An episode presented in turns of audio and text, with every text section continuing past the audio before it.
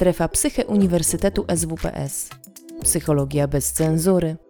Więcej merytorycznej wiedzy psychologicznej znajdziesz na psycheswps.pl oraz w kanałach naszego projektu na YouTube i Spotify. Zapraszamy. Witam Państwa serdecznie na spotkaniu o tytule Konsekwencje uzależnień wśród dzieci i młodzieży. To spotkanie jest organizowane przez Urząd Miasta Poznań we współpracy ze strefą Psyche Uniwersytetu SWPS. Szanowni Państwo, ja nazywam się Joanna Flis, jestem psychologiem i terapeutą i poprowadzę dzisiejsze spotkanie dla Państwa. Składać się ono będzie z takich trzech wykładów, które dostarczą rodzicom i opiekunom maksimum wiedzy związanej z uzależnieniami u dzieci i u młodzieży, u młodych osób. I naszym pierwszym gościem z wielką przyjemnością witam pana profesora Mariusza Jędrzejko. Dobry wieczór, kłaniam się Państwu, dobry wieczór Pani Joanno. Dobry wieczór. Pan e, e, profesor jest pedagogiem specjalnym, socjologiem, diagnostą i terapeutą uzależnień. Jest ekspertem w dziedzinie cyberzaburzeń oraz nowych substancji psychoaktywnych. Jest dyrektorem ośrodka wsparcia dla dzieci i dorosłych z uzależnieniami i zaburzeniami w Józefowie, dyrektorem naukowym Centrum Profilaktyki Społecznej, doktorem habilitowanym nauk społecznych, profesorem WSBIP, jest twórcą pojęć dopalacze i galerianki, wszystkim nam zresztą znanych. Profesor opowie nam w swoim wystąpieniu o tym, dlaczego NSP są tak niebezpieczne, jak rozpoznawać zachowania po spożyciu tych substancji oraz jak w razie potrzeby udzielić dziecku pierwszej pomocy. I ja z wielką przyjemnością jeszcze raz witam Pana, Panie Profesorze i z wielką uwagą będę słuchać Pana wystąpienia. Dziękuję. Dziękuję. E, będę Państwu mówił o przedziwnych czasach, czasach, w których kłamstwo stało się powszechne, a prawda bywa śmieszna, bo gdy mówimy o nowych substancjach psychoaktywnych, określanych jeszcze niedawno jako dopalacze, to mówimy o czymś, co jako kłamstwo przedostało się do ludzi młodych. No bo jak nowe substancje psychoaktywne, to nie mamy terminu narkotyki, czyli to musi być coś mniejszego, a jak w ogóle nazywa się bardzo fajnie, zaraz będę o tym mówił, to już w ogóle musi być bezpieczne. Przede wszystkim musimy mówić o takich trzech równolegle następujących zjawiskach w Polsce, które docierają do młodych ludzi. Ale zaznaczę od razu, że na pewno nie nowe substancje psychoaktywne, na pewno nie dopalacze są kluczowym problemem w uzależnieniach w Polsce. Tym, y, który się najmocniej odzwierciedla na dzieciach i na nastolatkach, to będą na pewno cyberzaburzenia oraz używanie tak zwanych klasycznych narkotyków. Ale gdy mówimy o tych trzech trendach, to tak naprawdę mówimy o rewolucjach. Ja już mam sporo lat, ale pamiętam, że w mojej szkole trudno było znaleźć kogoś, kto był po eksperymencie narkotykowym.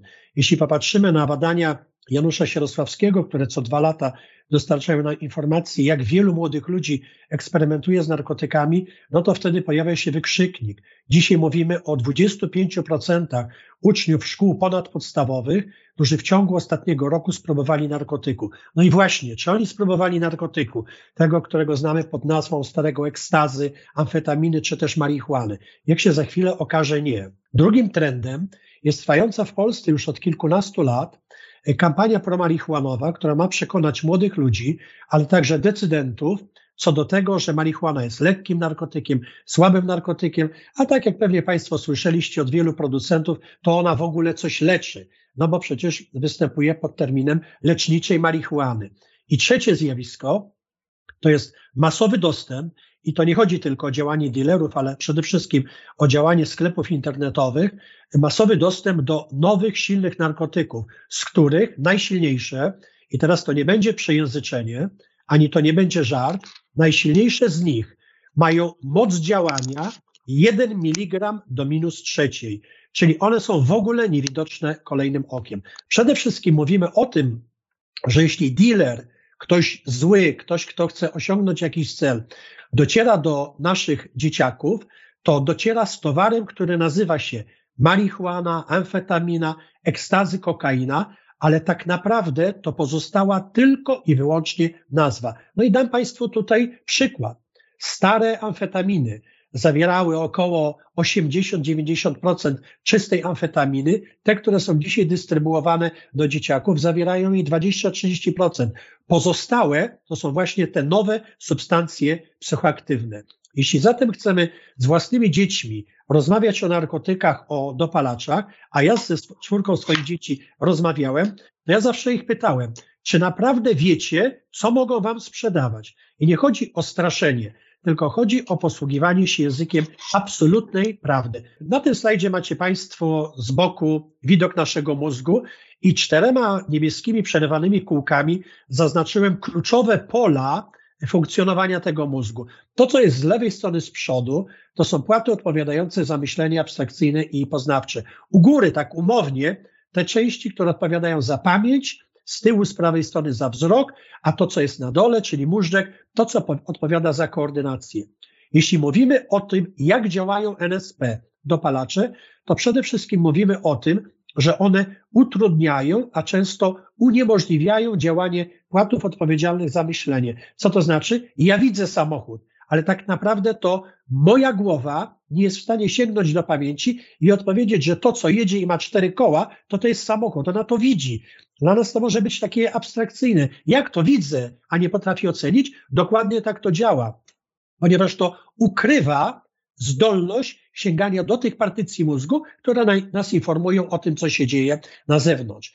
Jeśli zaburza móżdżek, to tak naprawdę, kiedy jestem przy oknie czy przy balkonie, to działa mój błędnik. Nie wychylę się za dużo, dlatego że mój organizm, sam mój mózg mnie powstrzyma. Te nowe substancje działają tak, że polecisz. E, zatem mówimy o nieporównywalnie większym ryzyku, ale kluczowe jest to, co zaznaczyłem czerwonym kółkiem i trzema strzałkami. Otóż Każda substancja chemiczna docierająca do naszego mózgu powoduje wyzwalanie neuroprzekaźników. I to, co robią nowe substancje, to one powodują nowe, gwałtowne e, e, morze lawiny chemicznej, tyle tylko, że mózg się do tego bardzo szybko przyzwyczaja i za diabli, za choinkę nie chce wrócić do stanu naturalnego. Mówi, jest mi dobrze. Ten stan nazywa się uzależnieniem. Jak są atakowane nasze dzieciaki? Co im się podpowiada? Otóż pewnie Państwo znacie te dwa zdjęcia z prawej strony. Na pierwszym mamy jedną z najgroźniejszych, ale jednocześnie stanowiących wyzwanie gór dla Himalajistów, czyli K2, a na dole, na dole przypominamy sobie Pink Floydów, czyli ciemną stronę, niewidoczną stronę Księżyca. Otóż nowe narkotyki stosują pewne chwyty marketingowe, dlatego one nazywają się K2, ponieważ bardzo dużo dzieci, szczególnie w okresie adolescencyjnym, szuka różnych skojarzeń. Czyli jeśli ja biorę coś, co nazywa się K2 albo kokolino, czyli tak jak płyn do prania, no to to nie może być niebezpieczne. No bo jak ktoś mógłby mi sprzedawać?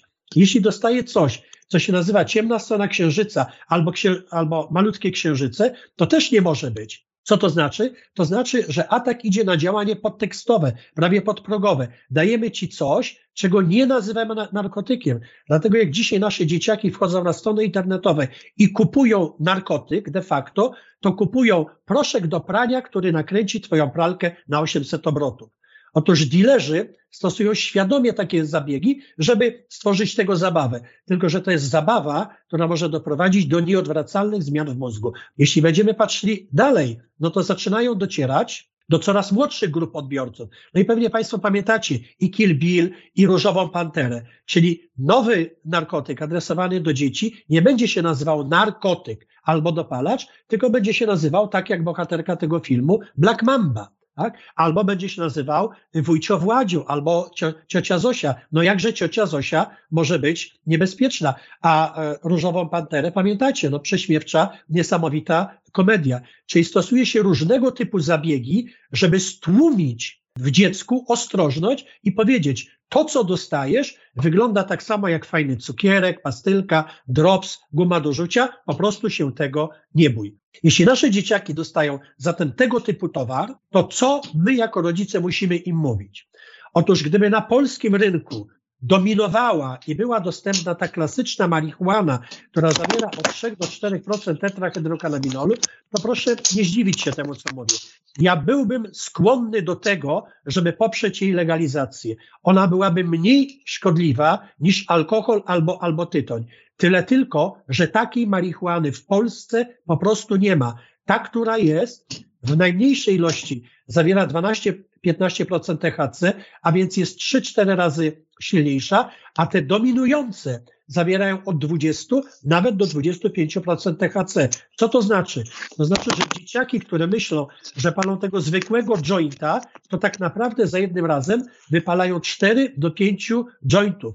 Podobnie psychostymulanty dostępne na rynku to są substancje, które w znaczącej części zawierają w sobie Nowe środki, czyli nazwa stara, a działanie wielokierunkowe. Na to, co chciałbym Wam zwrócić również uwagę, to jest fakt, że stare narkotyki generalnie działają na jeden ośrodek mózgowy, czyli albo one tłumią, albo pobudzają. To, co mamy dzisiaj, to to jest działanie na wielu kierunkach i wtedy mózg szuka odpowiedzi na pytanie, to co ja mam zrobić? Tak patrząc na strategię dealerów, które są adresowane do naszych dzieciaków, musimy wiedzieć, że cały ten towar, jest tak kierowany na, na rynek, żeby stłumić jakiekolwiek Twoje obawy. Ja to już mówiłem raz w Poznaniu, ale chciałbym z pełną odpowiedzialnością y, potwierdzić. Otóż jeśli my ciągle adresujemy, nie my, tylko dealerzy, określeni, określeni ludzie mówią, że y, zalegalizujcie marihuanę, bo ona leczy, bo ona jest lecznicza, to chciałbym Państwu z pełną odpowiedzialnością powiedzieć, że marihuana niczego nie leczy i nigdy nie będzie leczyła. Leczą syntetyczne kanabinoidy, czyli z konopi indyjskich trzeba wyciągnąć jeden kanabinoid i podawać go wzmocniony w odpowiedniej ilości i na odpowiednią ścieżkę chorobową, a nie podaje się jointów. Niestety, jeśli dzieciaki widzą Spice, a to fajna nazwa, albo widzą, że to jest lecznicze, lecznicze CBD, no to jest ta podatność na tego typu działanie. I to, co w dzisiejszym czasie musimy mówić, to z nimi rozmawiać, nie stygmatyzować, nie kłócić się, tylko mówić pomyśl, jesteś fajną dziewczyną, fajną córką, fajnym synem, pomyśl. Ale stało się coś więcej. Coś, na co zwracamy uwagę, to mówię Państwu jako terapeuta. Otóż te klasyczne substancje, jeśli działają na nastolatka, to one mają taki y, y, raz short, raz long, raz long time, y, długie, krótkie działanie, ale mniej więcej wiemy. Ja dzisiaj mam pacjentów, na których ten jeden joint potrafi działać 4 godziny i ta sama dawka na inną osobę, bo wypalona w tym samym środowisku przez koleżankę i, i, i, i kolegę, może zacząć schodzić po, po półtorej godziny. Czyli mamy też do czynienia z czymś, co ma charakter osobniczy. I tutaj pierwsza delegacja, ona jest odważna, ale ona też jest e, prawdziwa. Jeśli Państwo będziecie mieli do czynienia z córką, z synem, nawet jeśli w sposób niezamierzony spróbuje narkotyku, a nie będzie to marihuana, to proszę posłuchajcie mnie. Wzywajcie pogotowie, nie dlatego, że jesteście źli na dziecko, tylko dlatego, że te substancje potrafią trwale uszkodzić mózg, ale też potrafią zabić. Przypomnijcie Państwo, co się działo w województwie łódzkim, co się działo na Śląsku. My mamy już setki śmiertelnych ofiar tych narkotyków. Na szczęście tego towaru jest trochę mniej. To jest tylko kilkadziesiąt ofiar śmiertelnych rocznie, ale zatruć ciągle jest bardzo, bardzo dużo. Natomiast jeśli będziecie mieli informację o tym, że córka, syn spróbował narkotyku, to nie robimy z tego tragedii, nie robimy ża żadnej awantury, ale warto skonsultować się z terapeutą, szukać odpowiedzi na pytanie, nie co on wziął, tylko gdzie się pojawiły luki w y, zachowaniach tego dzieciaka, że ono dało się namówić albo uciekło w, y, w, narkotyk. Bo wzięcie narkotyku to jest końcówka jakiegoś procesu, który się dzieje. To, co zauważamy i to, co chciałbym Państwu powiedzieć bardzo, bardzo wyraźnie, to jest to, że dotychczasowe narkotyki, chociaż one silnie działały na mózg, to jednak były przewidywalne. Czyli ja naprawdę wiem, jak postępować z osobą, która jest pod wpływem marihuany, taką, która używała e, amfetaminy, nawet z heroinistą, po prostu wiem. Natomiast w przypadku nowych substancji psychoaktywnych, postępowanie chorego, bo to jest choroba osoby uzależnionej, jest nieprzewidywalne. Dlaczego? Dlatego, że nowe substancje psychoaktywne, te najsłabsze, bywają dwa, trzy razy silniejsze od klasycznej marihuany, a te najmocniejsze syntetyczne opioidy nawet tysiąc razy silniejsze. Co to znaczy? To znaczy, że one wycinają dzieciaka w sposób całkowity ze świata, który go y, otacza. Wtedy mamy do czynienia z zagrożeniem rzeczywistym trwałych uszkodzeń mózgu, nierzadko uszkodzeń o charakterze nieodwracalnym. Jeśli zatem mamy do czynienia z substancjami, które tak bardzo silnie działają na dziecko, to można to w jakiś sposób rozpoznawać. To, co ja widzę ze swojej praktyki zawodowej.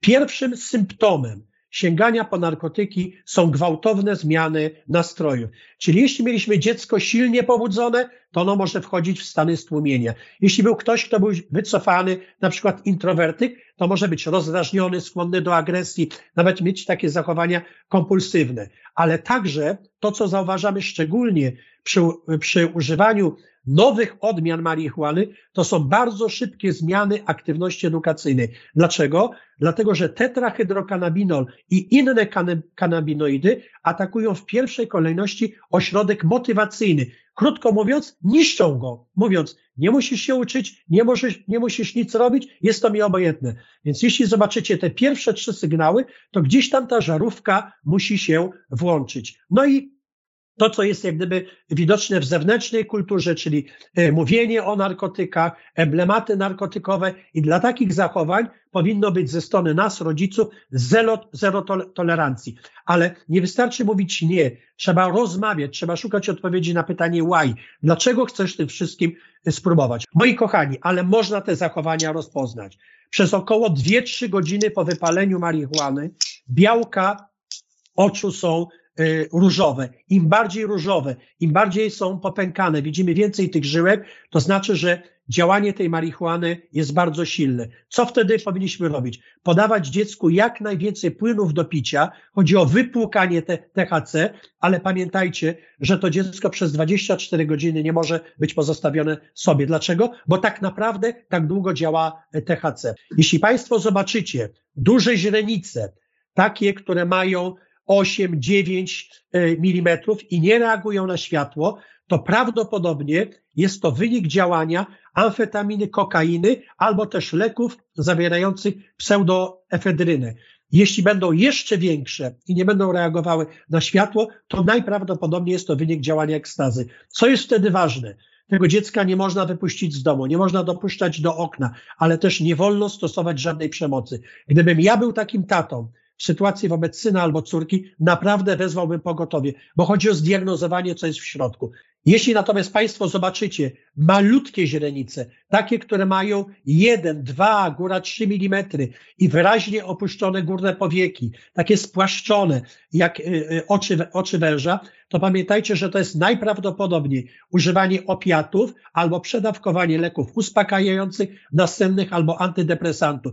Tam jest konieczna interwencja medyczna często w postaci płukania. Dlaczego? Bo po prostu dziecko może zasnąć i nigdy więcej nam się nie obudzić. No jeśli pokazujemy takie objawy, to trzeba sobie szybciutko odpowiedzieć na pytanie, to dlaczego one to biorą? Skąd to się bierze? Pierwszym i z pewnością dzisiaj najważniejszym czynnikiem jest destygmatyzowanie marihuany, czyli mówienie, że to jest lekki narkotyk, a jeszcze wzmacnianie tego przekazu tym hasłem nieuzasadnionym medycznie. Nie wiem, ile by się ukazało artykułów w znanych gazetach, to to jest nieprawda ponieważ nie ma leczniczej marihuany, są tylko lecznicze kanabinoidy. To jest tak samo, jakbyśmy mówili, że kanapkę można posmarować krówką, jałówką. Nie, smarujemy masłem, czyli z tych konopi trzeba wyciągnąć to, co jest lecz, lecznicze. I drugie, no pewnie Państwo o tym wiecie, że często dla naszych dzieci ważniejsi są celebryci, y, sportowcy, ludzie popkultury,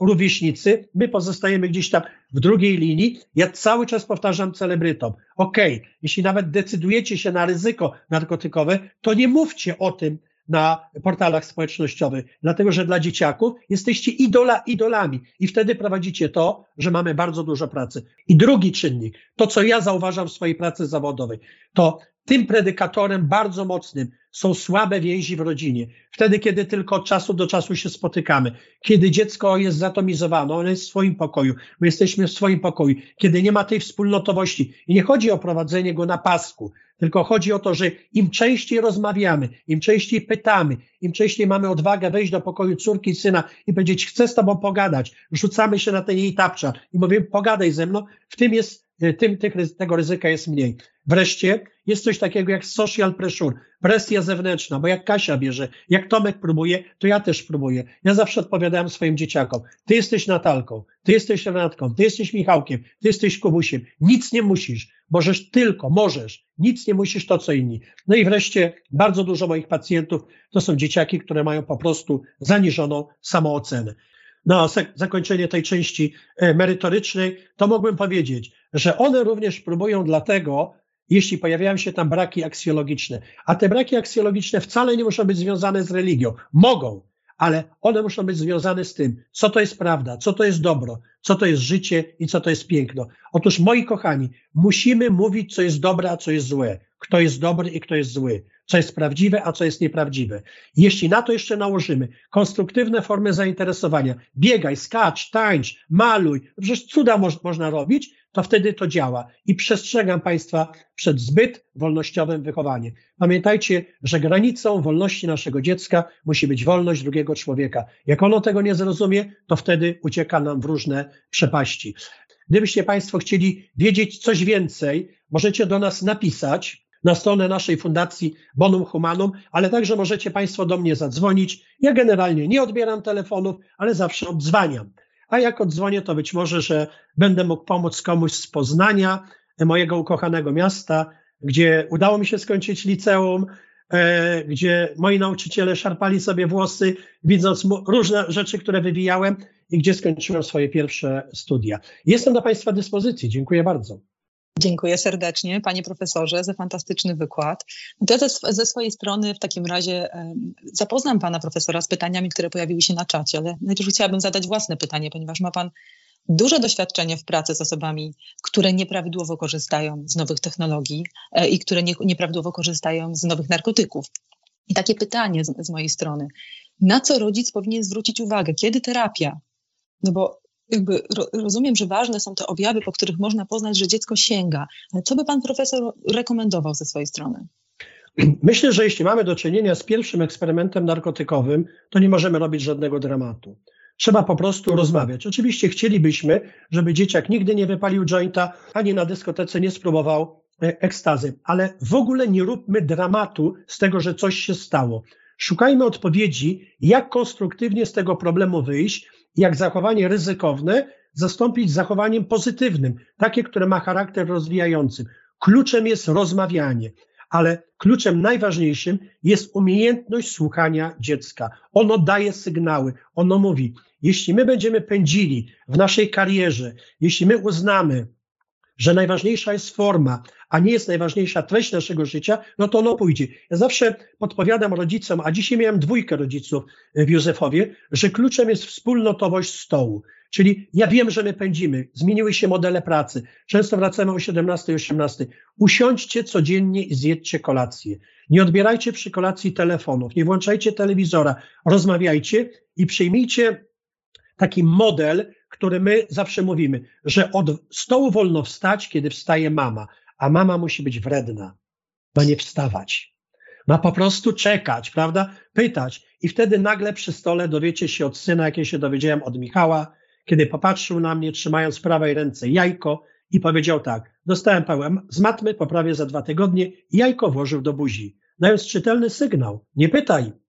Jak będę chciał, to powiem wspólnotowość, rozmawianie przy świadomości, że dla, wobec dzieci, przez dzieci będziemy traktowani zawsze jako dinozaury. I to jest niezmienne, a ich dzieci będą też traktowały ich jako, nie wiem, jeszcze jakieś tam inne y, dzielne stworzenia. Więc ja zawsze mówię, że jak się rozwala stół, rozwala rodzina, nie ma czegoś wspólnego, no to trzeba gdzieś uciekać, trzeba gdzieś to topić. W takim razie pytanie z czatu. Czy ośrodek wychowawczy dla dziecka, które używa e, narkotyków, to dobre rozwiązanie? Ja powiem coś gorszego. Dobrze.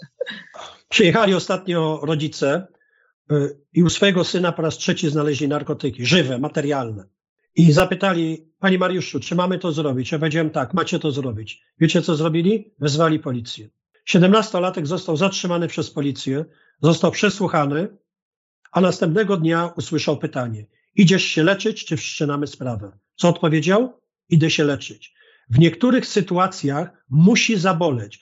Y, pani Joanno, jest Pani terapeutką. Wie Pani, że mamy szansę na leczenie tylko w dwóch przypadkach. Jeśli nasz pacjent godzi się na leczenie, a drugi przypadek jest dramatyczny, jak upadnie na samo dno. I my mu nie możemy pozwolić, żeby upadł na samo dno, bo wtedy podnoszenie z tego dna może trwać nawet dwa lata. Więc tak, umieszczenie dziecka w ośrodku szkolno-wychowawczym jest ostatecznością. Ono jest porażką, tylko że tam umieszczamy 17-18-letnią dziewczynkę, która ma jeszcze przed sobą 70 lat życia. Czyli co my robi, robimy? Ratujemy jej 70 lat życia i to jest ta metoda, którą zastosowaliśmy już wielokrotnie w naszej pracy, bo jak nie, to przyważą nam 14-letnią dziewczynkę, która stała się bohaterką filmów pornograficznych. A zdjęcie takiego stygmatu to już jest dramat. Dziewczynka, której koleżance, koleżanka podała wielokrotnie mefedron, ona była nieświadoma tego, co robi przed kamerą. Rozumiem, czyli to jest trochę tak, że rodzice z lęku przed takimi ostatecznymi rozwiązaniami nadmiernie opiekują swoje dzieci albo chronią je przed tymi konsekwencjami, doprowadzając do tego, że te dzieci często nie rozumieją, że zażywanie narkotyków im po prostu szkodzi.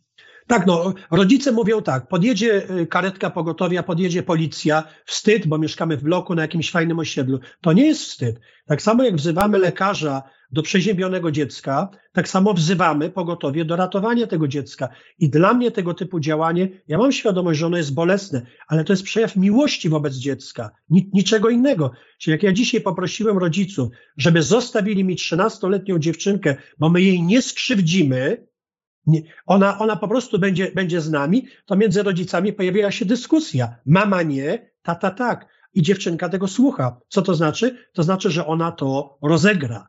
A mhm. za chwileczkę przyjadą za dwa, trzy miesiące i powiedzą, niech pan pomaga. Tylko my zapytamy, ale pomoc będzie teraz trwała nie dwa miesiące, tylko dziesięć miesięcy.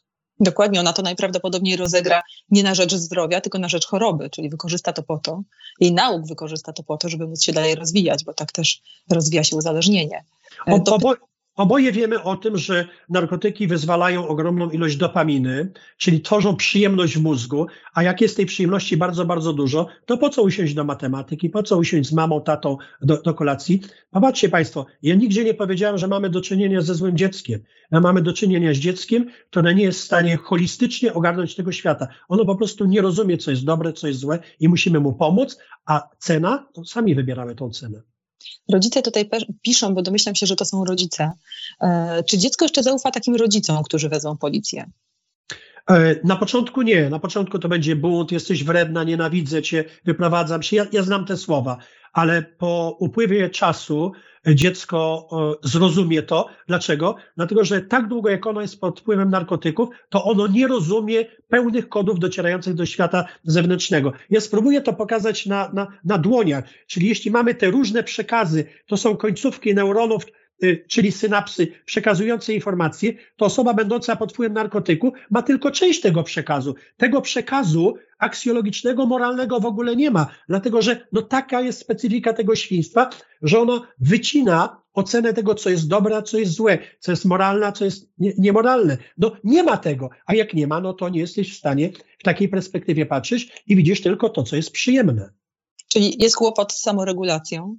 Tak. I, ta, I ta negatywna konsekwencja musi być na tyle dotkliwa, żeby pojawiła się gotowość do unikania tych konsekwencji, bo same, sama motywacja polegająca na tym, że oceniam to jako zachowanie dobre i złe, po prostu się nie pojawi, bo to jest niemożliwe z racji działania tych substancji. No ja dam wam taki y, empiryczny, materialny przykład 14-letniej fantastycznej Darii, którą jak rodzice przywieźli, to tego samego dnia ganiała mnie pod podwórku z siekierą.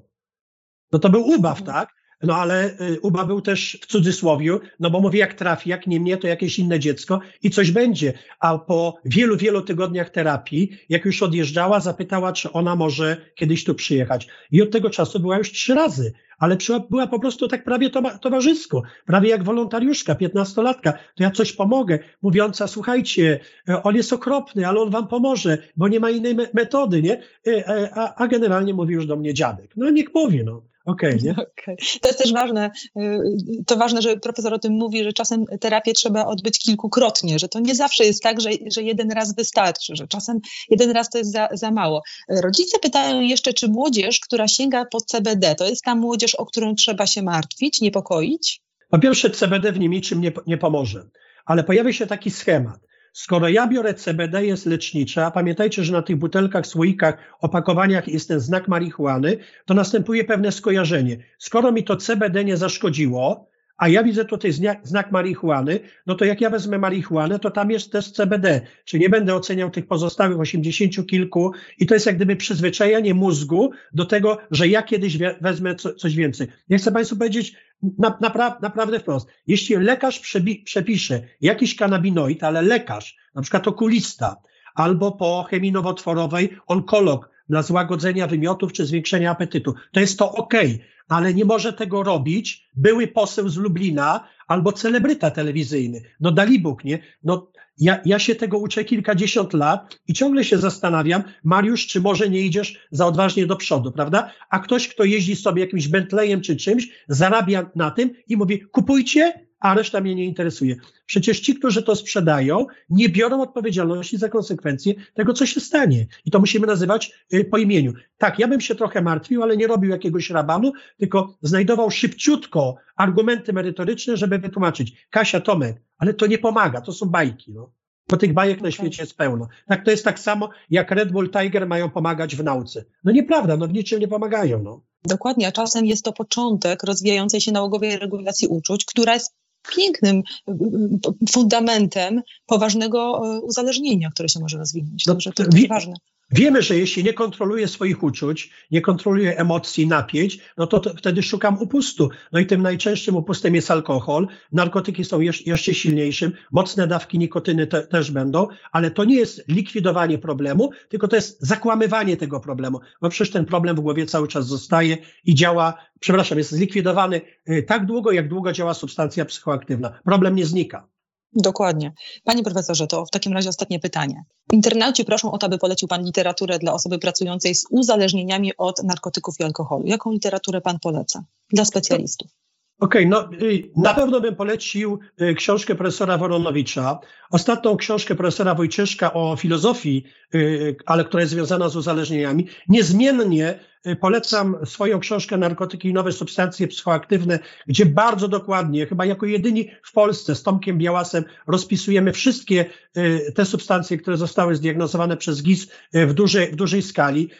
Jeśli będziemy patrzyli na modele terapeutyczne, to na pewno to wszystko, co tworzy pan, stworzył pan profesor Meli Bruda. No i są fajne podręczniki wydane przez Krajowe Biuro do Spraw Przeciwdziałania narkomanii. Tej literatury jest bardzo, bardzo dużo i chciałbym koleżankom i kolegom terapeutom powiedzieć tak, to nie ma znaczenia, czy wybierzecie metodę behawioralną, psychodynamiczną, gestalt, cokolwiek. Każda metoda, która prowadzi do celu, jest metodą skuteczną. Tylko najpierw musimy zdiagnozować człowieka, a dopiero później dobierać metodę. Nie mówić coś takiego. Ja pracuję z tą metodą i ona musi za zadziałać. Kluczem jest odpowiedź na pytanie, co się stało w dziecku i wtedy dopiero efektywnie dobieramy. My na przykład pracujemy metodą y, working therapy, green therapy, czyli y, najpierw odbudowujemy ciało, a dopiero później wchodzimy na psychikę. Łączymy pracę z samokształtowaniem siebie, żebyś miał satysfakcję, żebyś widział, że zrobiłeś coś fajnego, że to komuś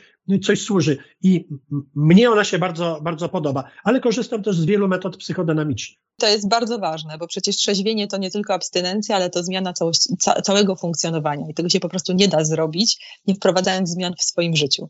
Dzięki... Pamiętając też o tym, że tak naprawdę to nie leczymy z uzależnienia, tylko uczymy żyć z tą chorobą, która w głowie pozostanie do końca życia. Czyli uczymy być w cudzysłowie abstynentem, zachowywać wstrzemięźliwość, uciekać, schodzić ze ścieżek, wiedzieć, gdzie nie pójdę, bo mogę się na przykład okazać za słaby i budować pozytywne kapitały. Coś y, w zamian tego. Dokładnie. Dziękuję panie profesorze za to ciekawe spotkanie. Dziękuję państwu za pytania i za chwilę spotykamy się z kolejnym prelegentem.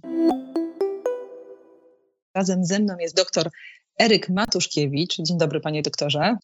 Dzień dobry, witam serdecznie panią, witam państwa. Dzień dobry. Ja, ja, pozwolę sobie przedstawić pana sylwetkę. Pan dr Eryk Matuszkiewicz jest toksykologiem. W 2002 roku ukończył studia na Wydziale Lekarskim Akademii Medycznej imienia Karola Martinkowskiego w Poznaniu. W tym samym roku rozpoczął pracę w klinice chorób wewnętrznych i diabetologii UMP Szpitala Miejskiego imienia Franciszka Raszei, gdzie rozpoczął specjalizację z chorób wewnętrznych. W 2008 roku pan doktor zmienił miejsce pracy na oddział toksykologii tego samego szpitala, a w 2011 uzyskał tytuł specjalisty z zakresu chorób wewnętrznych. Później mamy 2016, Pan e, doktor e, rozpoczął specjalizację z toksykologii klinicznej, a od 2013 roku jest zatrudniony w Zakładzie Medycyny Ratunkowej, która w 2018 roku zmieniła nazwę i przekształciła się w Katedrę i Zakład Medycyny Ratunkowej. Panie doktorze, ma Pan bardzo ciekawą biografię. Obecnie jest w trakcie Obecnie jest w trakcie ukończenia pracy nad rozprawą doktorską na temat ostre zatrucia w celach samobójczych u kobiet w okresie około menopauzalnym. menopauzalnym, tak. I w tej części pan doktor omówi dla nas zagrożenia, jakie niesie używanie dwóch grup narkotyków, czyli stymulantów i środków odurzających. Porozmawiamy także o tym, w jaki sposób narkomania wpływa na umysł i na ciało. To był długi i przydługi wstęp, a teraz oddaję panu głos, panie doktorze. Bardzo dziękuję, jestem onieśmielony tym, tą moją sylwetką, nie wiedziałem, że to aż tyle się uzbierało, bardzo dziękuję. Witam państwa bardzo serdecznie dziękuję za zaproszenie. Mm, ja od razu tylko chciałem taką dygresję zrobić. Ja myślę, że powinienem powiedzieć, że jakie są somatyczne i psychiczne skutki przewlekłego używania stymulantów czy środków odurzających, bo sama narkomania jest oczywiście już tą konsekwencją, także proszę wybaczyć pewien skrót myślowy w tytule. Niby niewiele się różni, a jednak. Proszę państwa, ja chcę zacząć od skutków somatycznych i kolejne. Y, zaczynając od tych skutkach somatycznych, Zacząć, proszę Państwa, od układu endokanabinoidowego. Co to takiego jest układ endokanabinoidowy? Układ endokanabinoidowy, proszę Państwa, to nie jest anatomicznie jakaś wyróżniana struktura, ale jest to układ receptorów kanabinoidowych typu pierwszego i typu drugiego, typu pierwszego, które znajdują się w centralnym układzie nerwowym w płatach czołowych, typu drugiego, które znajdują się w tkankach obwodowych, na przykład w makrofagach uczestniczących w odporności, czy w śledzionie. Ich pobudzanie uczestniczą w procesach sytości, głodu, termoregulacji, ale też i e, regulują nasze nastroje, e, powodują, że czujemy się lepiej, że czujemy się e, pobudzeni, czujemy się bardziej usatysfakcjonowani. Mamy naturalne endokanabinoidy, takie jak tutaj te dwa wymienione, które na przykład w czasie po wysiłku fizycznym wydzielają się i powodują, że jesteśmy troszeczkę bardziej euforyczni, pomimo że fizycznie zmęczeni. E, w Stanach Zjednoczonych dopuszczono syntetyczny do udziału syntetyczny kanabinoid, dronabinol, który ma de facto dwa wskazania. Pierwszym wskazaniem to jest stosowne, to jest wyniszczenie w przebiegu na przykład AIDS, dlatego że stymulowanie receptorów kanabinoidowych wzmaga apetyt, a drugie na przykład hamowanie wymiotów w przypadku chemioterapii. Mówię tutaj nie bez powodu o tym, bowiem, e, proszę Państwa, jest coś taka jednostka, no może nie chorobowa, ale wyróżnia się jako kanabinoid cannabinoid hyperemesis syndrome, czyli zespół wzmożonych wymiotów po używaniu kanabinoidów. Ci, którzy przewlekle palą regularnie, można u nich zaobserwować, oczywiście nie u wszystkich, ale u części pacjentów można zaobserwować taką sytuację, że zupełnie bez związku z niczym. Pojawiają się nudności, pojawiają się wymioty, um, bardzo intensywne. Co ciekawe, używanie gorącej kąpieli lub prysznica znosi te objawy. I często ci pacjenci wołają o to, żeby polewać ich gorącą czy ciepłą wodą. Dlaczego tak się dzieje? Otóż, proszę Państwa, no, Różne są teorie na ten temat. Niektórzy mówią, że nie można tego wytłumaczyć. Niektórzy mówią, że jest to, proszę Państwa, różna aktywność cytochromu P450, czyli który uczestniczy w metabolizowaniu tych składników kanabinoidów i jego różna aktywność powoduje, że metabolity działające prowymiotnie zostają gdzieś w naszym organizmie.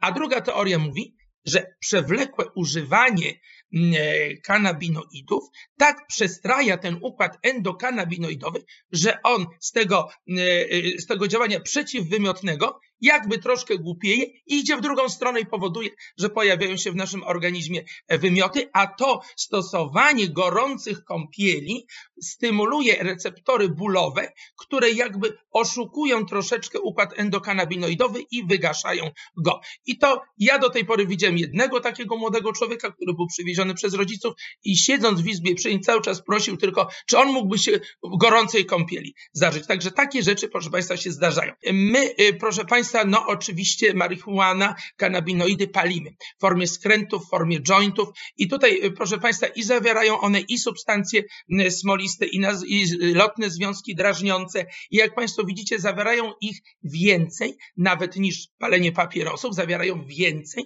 tlenku węgla po wypaleniu jednego takiego skręta, jednego jointa. Dlaczego o czym mówię? Dlatego, dlaczego mówię? Dlatego, że oczywiście, jeżeli palimy, to to gdzieś tam dostaje się do naszego układu oddechowego. I co się dzieje? I dzieje się, że mamy podrażniony układ oddechowy, że kaszlemy, że drapie nas gardło, mm, że mamy kaszel, że mamy jakąś duszność. Mówię tu o tym, ponieważ, proszę Państwa, nie ma jednoznacznych prac, ale już w tej, y, którą tutaj Państwu pokazuję, postuluje się, że być może marihuana ma swój udział w rozwoju astmy. Nie ma jednoznacznych doniesień, tu nie chcę, nie chcę tu jedno, nie mówić w ten sposób, ale mówi się, że być może tak. E, no i oczywiście te osoby, które mają tak zwaną nadreaktywność oskrzeli, czyli, czyli e, różne czynniki drażniące, na przykład no, powietrze, które jest tutaj duża zawieszenia pyłów, na przykład jak słyszymy o smogu, drażnią, powodują kaszel, no u tych te objawy będą występowały łatwiej i częściej. Tak jak, także może to ma nawet swój udział w rozwoju astmy. E, proszę Państwa, mamy również substancje, które inhalujemy donosowo. Czy to będzie amfetamina, czy to będzie kokaina, no zdarza się, że taka droga używania jest. I co powoduje przewlekłe używanie? Otóż przewlekłe używanie drażni błonę śluzową nosa, zatok obocznych nosa, co skutkuje katarem, wydzieliną z nosa, takim nieustającym wyciekiem, e, dmuchaniem, niedrożnością nosa, zatkaniem nosa. A to, co jest typowe dla kokainy? Otóż to, że w przegrodzie międzynosowej e, powstaje ubytek i e, to powoduje, czyli po prostu dziura. E, I tu, proszę Państwa, to powoduje oczywiście zaburzenia przy oddychaniu, przy mówieniu. No, oczywiście ten nos się nie zapada, to zdecydowanie nie, ale jeżeli będziemy, barwa głosu może się zmienić, będą przy, gdy będziemy spać, będzie nam trudniej troszeczkę oddychać. Także to też jest konsekwencja właśnie takiego donosowego zażywania. To jest praca, która jest kazus, to jest jakiś case report, czyli coś, co zdarzyło się się gdzieś bardzo rzadko, ale się zdarzyło. Co się zdarzyło?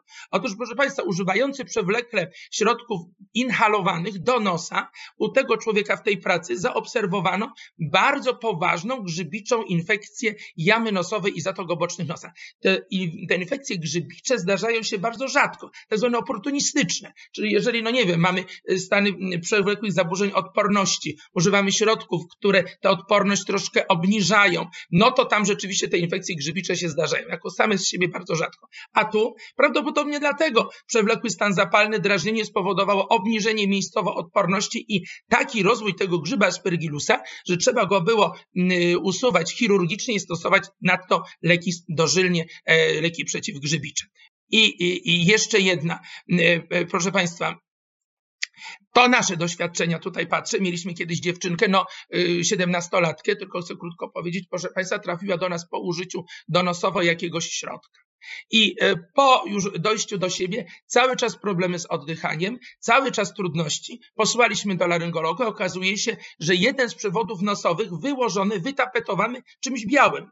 I teraz nie wiadomo, czy dziewczynce dosypano jakiegoś gipsu.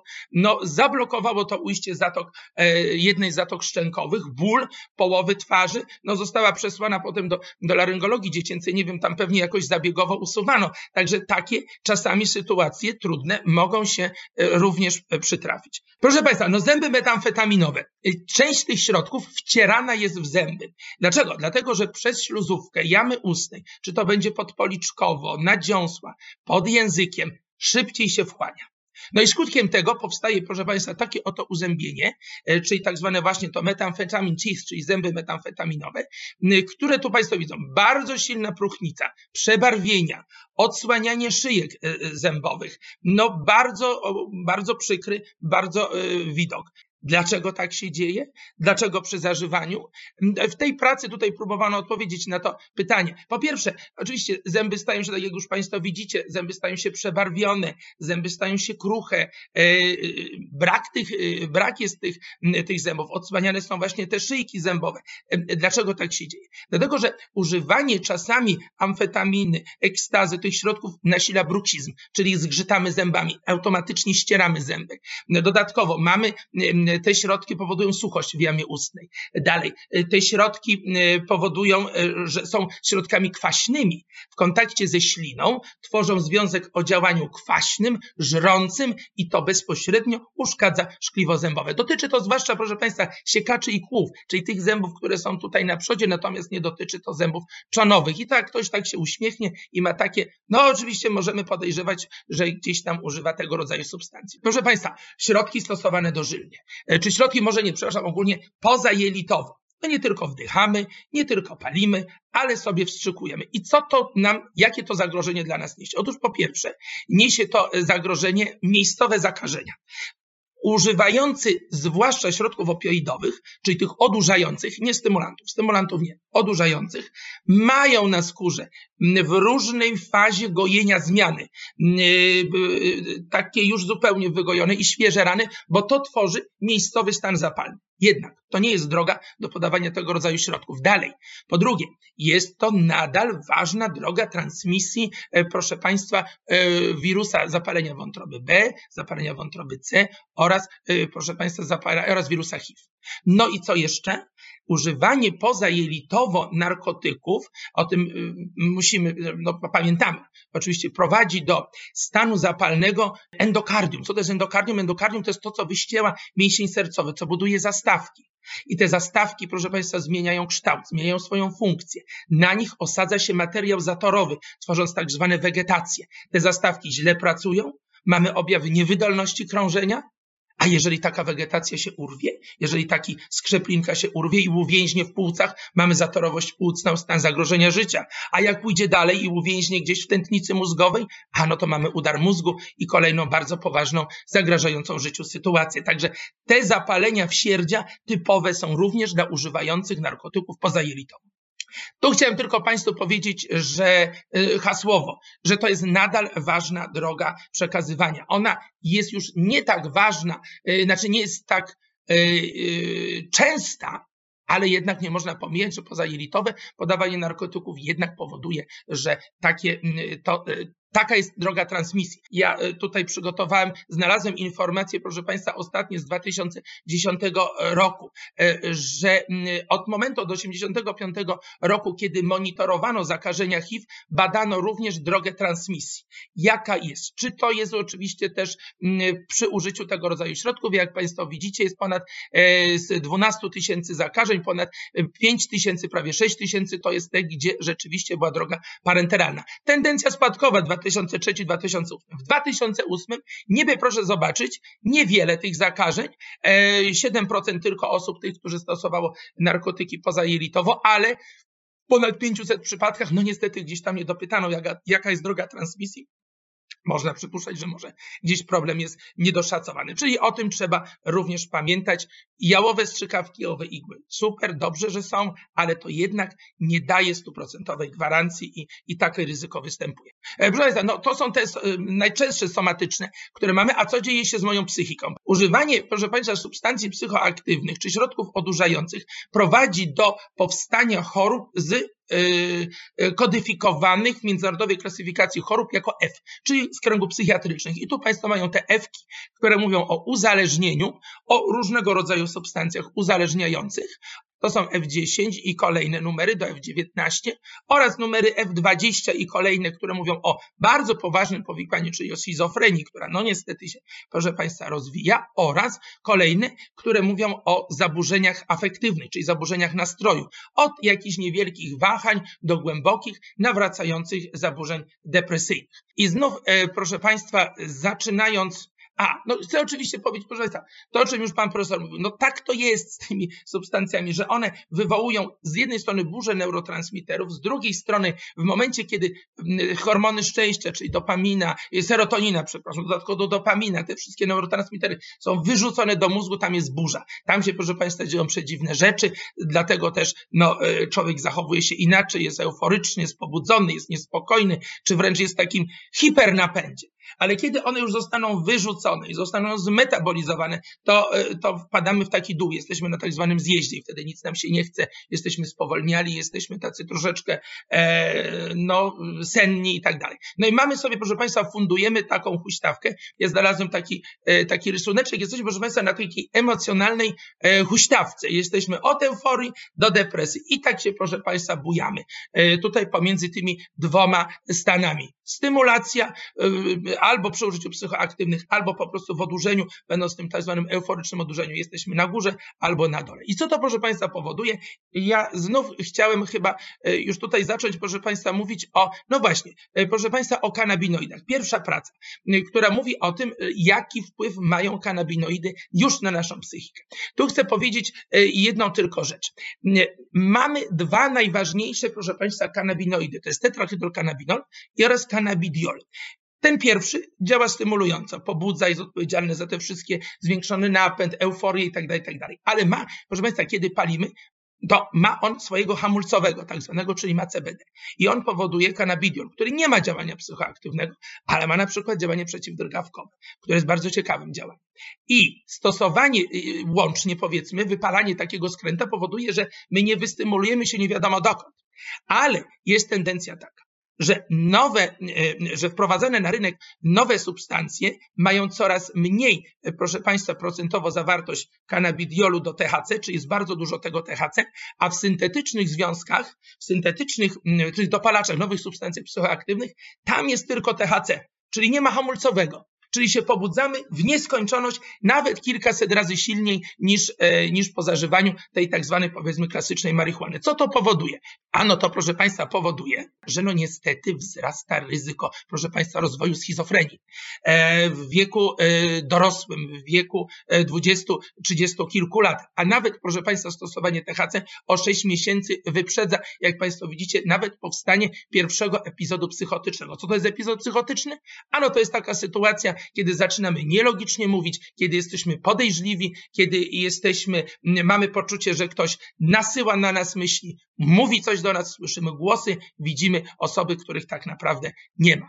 Stosowanie syntetycznych kanabinoidów, czyli tych, które mają tylko pobudzający THC, jak Państwo widzicie, tutaj powoduje na ruminację, czyli nasyłanie różnych jakichś takich uporczywych myśli, natręstw, powstawanie flashbacków, e, no, e, nawet, proszę Państwa, generowanie, ta psychika jest tak rozkręcona, że nawet generowanie samobójstw. No, jeden epizod w tej pracy mówiono o jednym epizodzie manii, czyli takiego skrajnego pobudzenia, skrajnego, zmożonego napędu. Inna, proszę Państwa, praca, która mniej więcej prowadzi nas do tych samych wniosków, że stosowanie przewlekłe. E, tetrahydrokanabinoli e, powoduje zaburzenia, e, zaburza nasze funkcje poznawcze, osłabia pamięć, osłabia koncentrację, zmniejsza IQ, proszę Państwa, no na pewno, proszę Państwa, no wpływa na układ oddechowy, czyli na przykład powodując ten przewlekły stan zapalny i jakby przyczyniając się może do powstania astmy, czy, czy zmiany w układzie krążenia, powodując na przykład zaburzenia i, i wzmożone, przyspieszone tętno, przyspieszoną pracę. I jeszcze jedna, proszę Państwa, praca, chyba to będzie jeszcze jedna o THC. Dlaczego tyle o THC? Proszę Państwa, to jest praca już 2000, 2020, przepraszam, pierwszego roku. Chyba najnowsza, którą mi się udało znaleźć. Mówię dlaczego, dlaczego o nim tak mówię. Bo proszę zobaczyć, w amerykańskich badaniach 44% licealistów używało marihuany. Bardzo dużo. E, I dlatego ten problem jest niezwykle, niezwykle ważny. Co ciekawe, w waporyzatorach, czyli w papierosach zdarzało się, że użytkownicy zamiast likwidu z nikotyną mieli na przykład THC.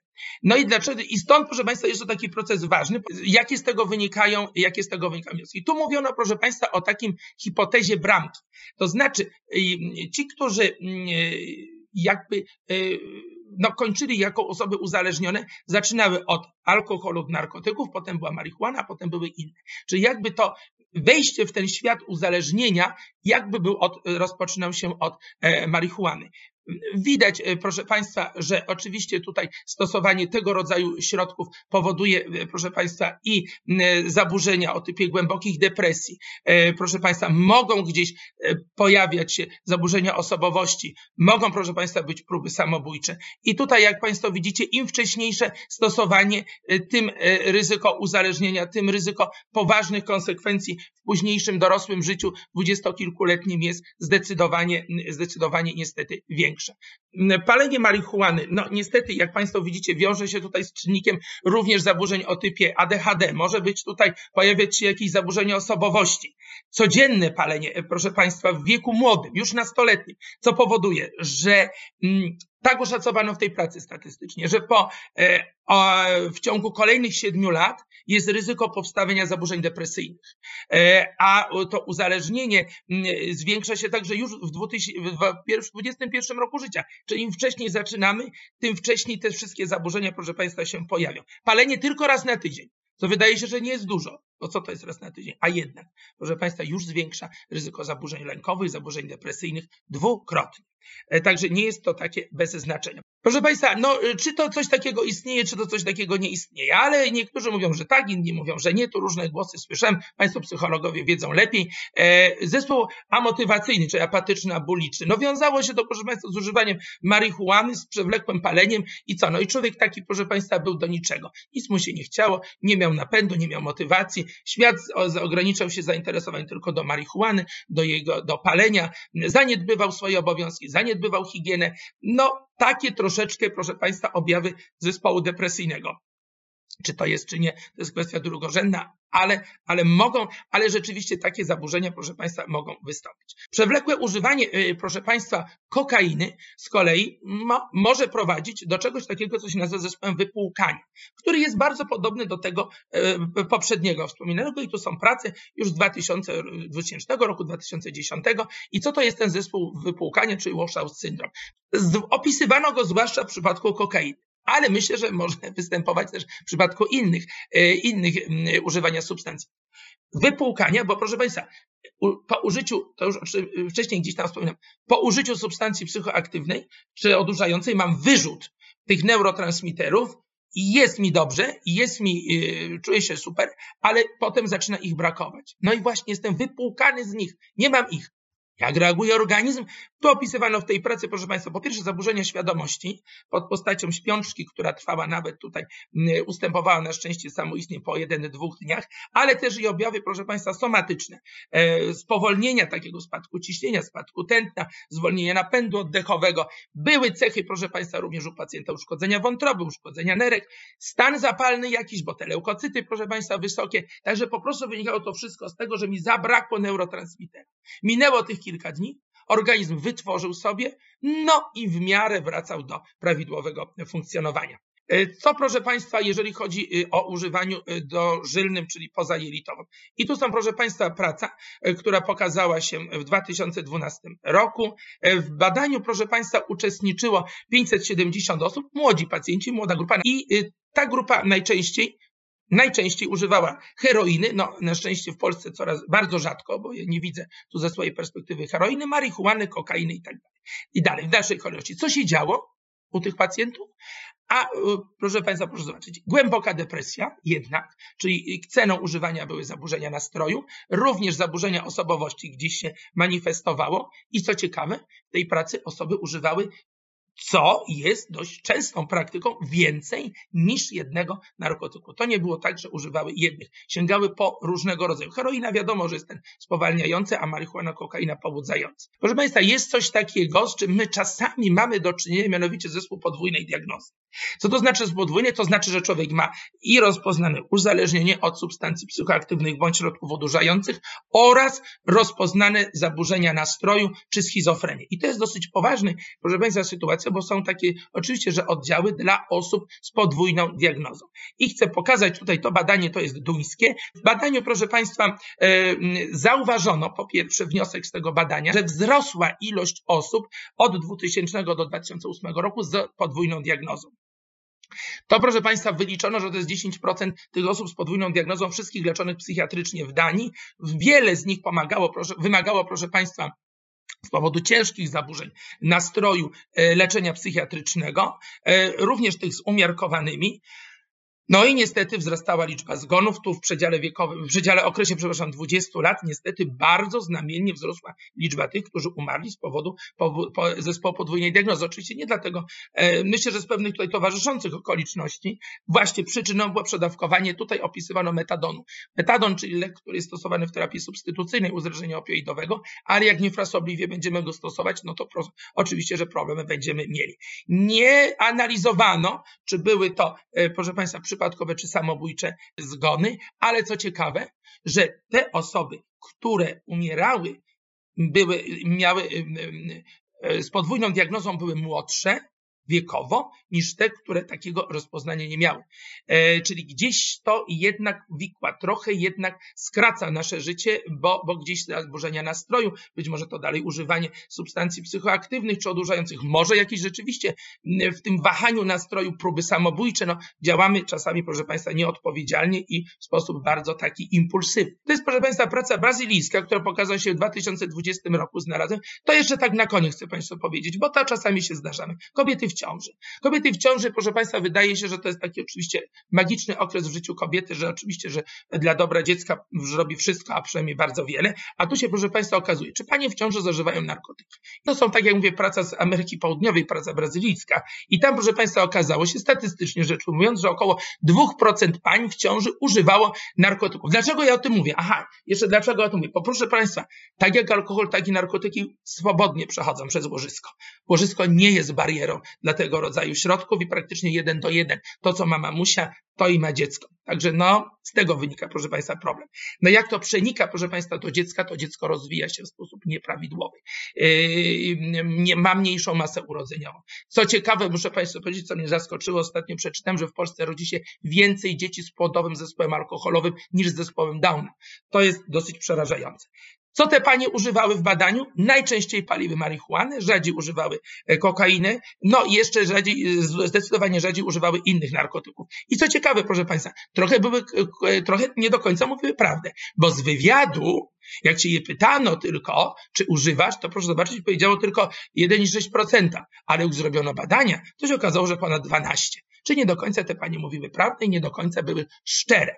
A niestety, proszę Państwa, no smutne jest to, że konsekwencje ponosi ta istota, która zupełnie nie jest winna niczemu i już na starcie ma trudny, ma trudniejszy start. Ja już to wszystko, co sobie wymyśliłem. Proszę Państwa, na dzisiaj bardzo chciałem Państwu podziękować za uwagę i pochwalić się moim nowym, bo oddanym rok temu do, e, do e, użycia po remoncie oddziału. Bardzo dziękuję Państwu za uwagę i za zaproszenie. Dziękuję serdecznie. Dziękuję panie doktorze w imieniu moim i, w imieniu internatu. I teraz przejdziemy do takiego etapu, w którym będę zadawała panu pytania tak. Uczestników z czatu. E, I to jest takie pytanie, myślę sobie dosyć ważne. Czy detoks jest konieczny i, czy, i, i kiedy ten detoks jest konieczny? Bo tak sobie myślę o chronicznej fazie e, choroby. I czy w ogóle jest możliwy detoks po wieloletnim zażywaniu jakichś substancji psychoaktywnych?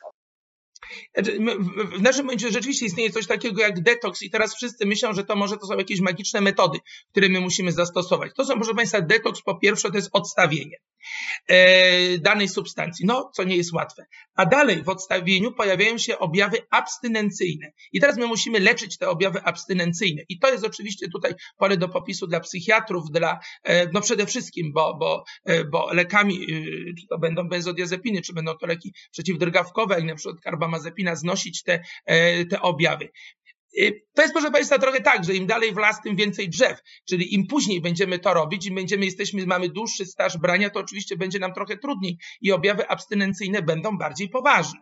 Y, i trudniejsze i ten okres wychodzenia z tych, z tych objawów e, abstynencyjnych będzie dłuższy. Najtrudniejszy jest opioidowy zespół abstynencyjny, jeżeli jesteśmy uzależnieni od opioidów. One bardzo elegancko nas uzależniają i bardzo szybko, bardzo trudno wychodzi się z uzależnienia. Także jeżeli, no można oczywiście, jeżeli ktoś jest tam pod wpływem oczywiście tych środków, bo, bo to często środki detoksykacyjne mówią, trzeba być czystym, jak się do nas zgłaszasz. No to oczywiście, że wtedy, y, czy do nas na przykład, czy gdzieś Państwo tam, gdzie e, skorzystają z opieki lekarskiej, lekarskiej, żeby przyspieszyć eliminację tych e, substancji, które braliśmy. Natomiast jeżeli pojawią się objawy abstynencji, a pojawią się niestety, no to wtedy jest czas gdzie warto pojechać do, no w szpitalach psychiatrycznych są ośrodki, tak zwane, no też nawet w szpitalach psychiatrycznych ośrodki detoksykacyjne w Poznaniu oczywiście na przykład, gdzie wtedy te, przez tą fazę objawów abstynencyjnych możemy nas, można nas przeprowadzić przy użyciu leków.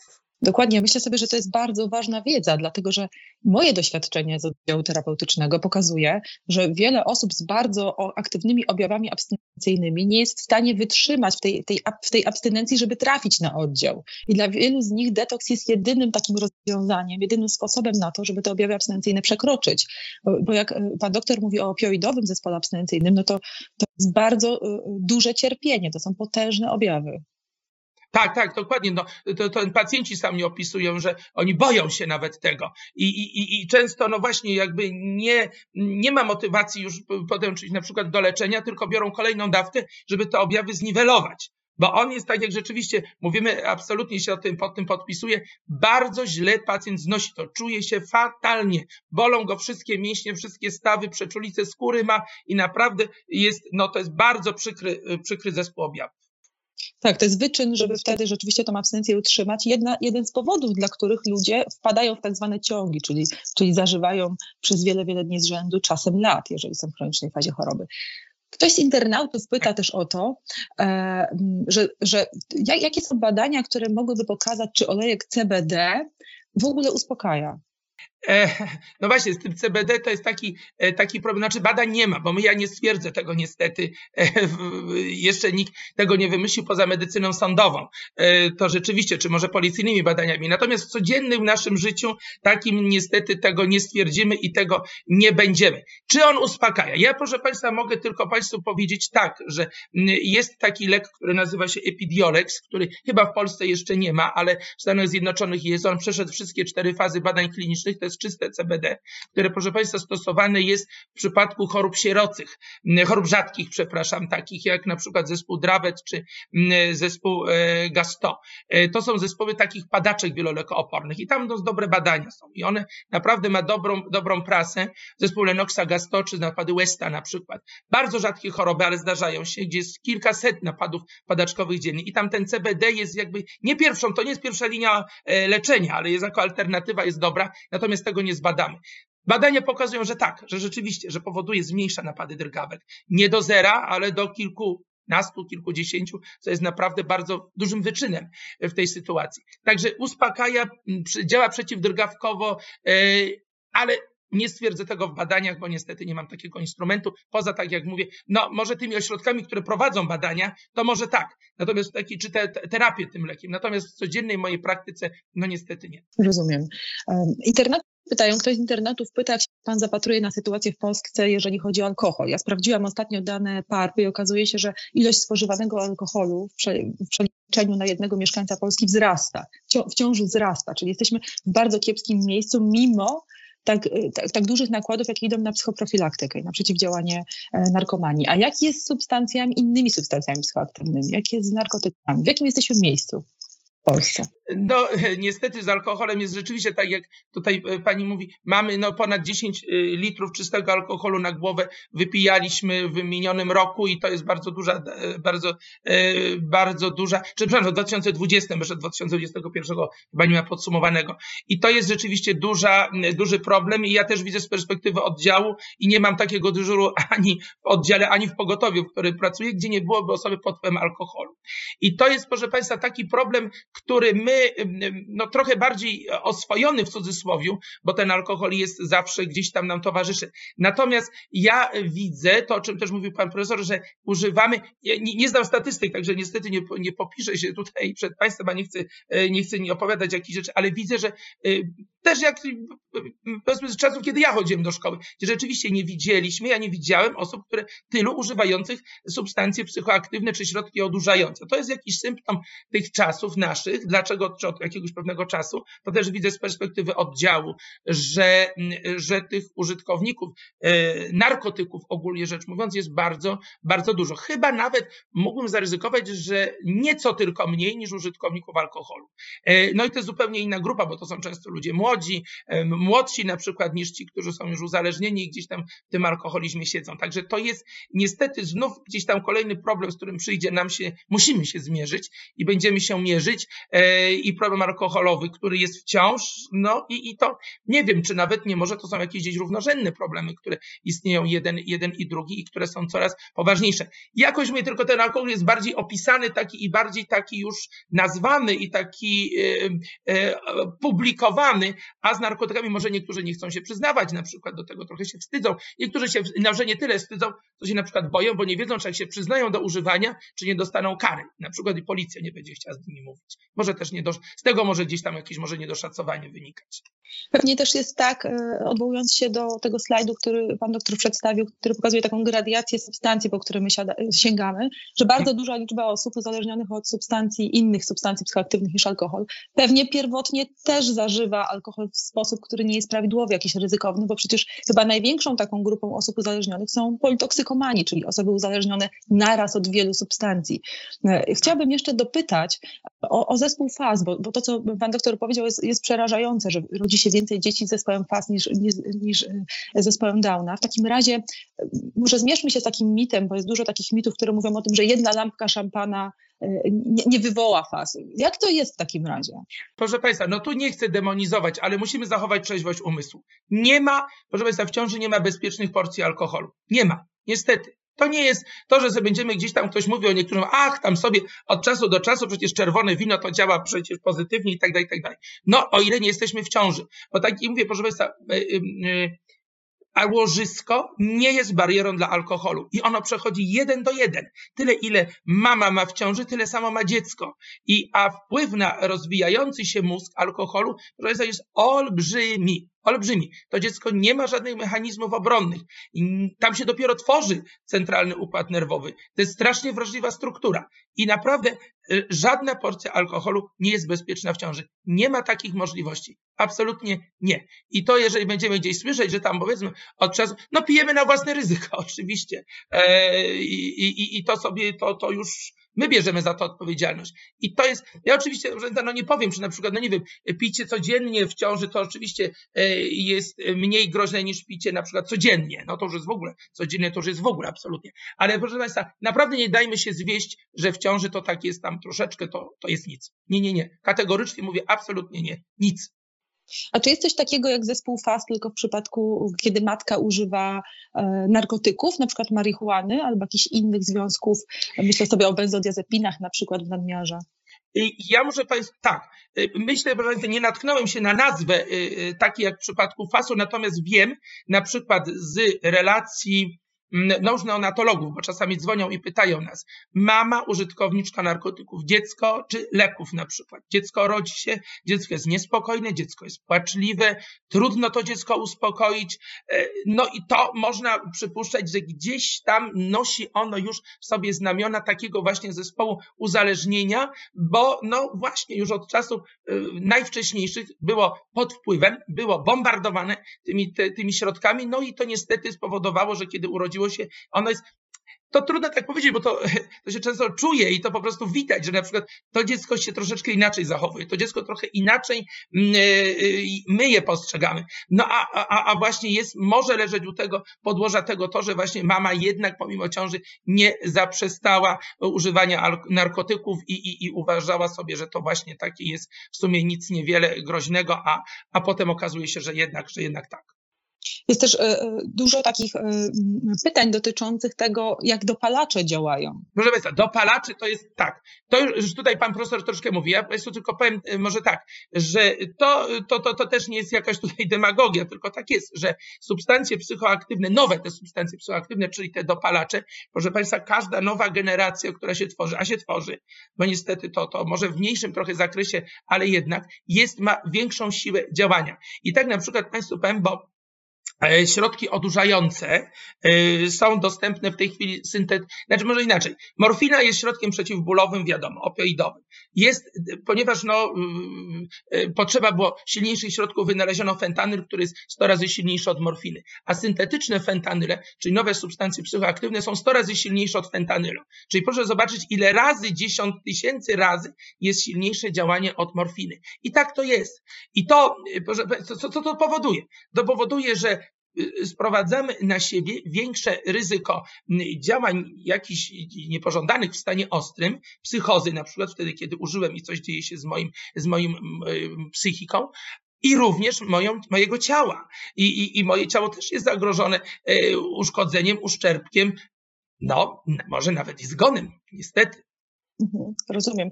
To, to ja jeszcze dopytam, bo, bo pan doktor mówił o stymulantach. I w Polsce sprzedaje się bardzo dużo napojów energetycznych. Czy możemy je zaliczyć do tej grupy? Czy one są bezpieczne? Szczególnie, że kupują je y, dzieci w okresie rozwojowym, już coraz młodsze dzieci. Rzeczywiście mhm. jest, żyjemy w takiej kulturze, w której promujemy witalność i, i, i energię, niekończącą się ilość energii, więc te, te energetyki się tutaj wpisują. Teraz jak to jest z tymi energetykami? Tak, y, kofeina, która w nich jest zawarta, jest, no można, proszę Państwa, no nie jest ona taką powiedzmy substancją psychoaktywną, jak na przykład amfetamina, ekstazy, kokaina, marihuana, ale ma działanie, proszę Państwa, psychoaktywne, dlatego że y, konsekwencją jej działania jest pobudzenie układu autonomicznego, wyspółczulnego, czyli tego układu, który, y, układu walki. Wtedy, kiedy jesteśmy, no musimy jakiś wysiłek wykonać, jesteśmy się pobudzamy, musimy być w pełni gotowi do jakiegoś akcji. To jest jedna. A druga rzecz, ona uzależnia również. E, u, i, i, no, czyli ma e, znamiona substancji, no właśnie psychoaktywnej. Także to jest tak. Może też, proszę Państwa, oprócz takiego oczywiście uzależnienia fizycznego, może rodzić się, to już Państwo psychologowie bardziej wiecie, uzależnienie behawioralne od pewnego już takiej czynności. Ja już potem sobie nie wyobrażam życia bez tego normalnie nie funkcjonuje, jeżeli nie wypije. Także trzeba powiedzieć rzeczywiście, o czym mówimy, że jest to substancja pobudzająca, substancja psychoaktywna i substancja uzależniająca. Mniej może trochę niż narkotyki, ale jednak, a zawsze jest y, y, taka gdzieś tam, usłyszałem, y, taka, taka sytuacja, czy taka zależność, że im wcześniej używamy, tym bardziej się uzależniamy. E, no i też jeszcze chcę powiedzieć tylko jedna rzecz dla osób, dla dzieci, dla młodzieży, przekroczenie 15 mg na kilogram masy ciała kofeiny, e, czyli trzeba policzyć, ile tam jest w takim jednym, tam chyba 80 mg jest e, co najmniej w jednym.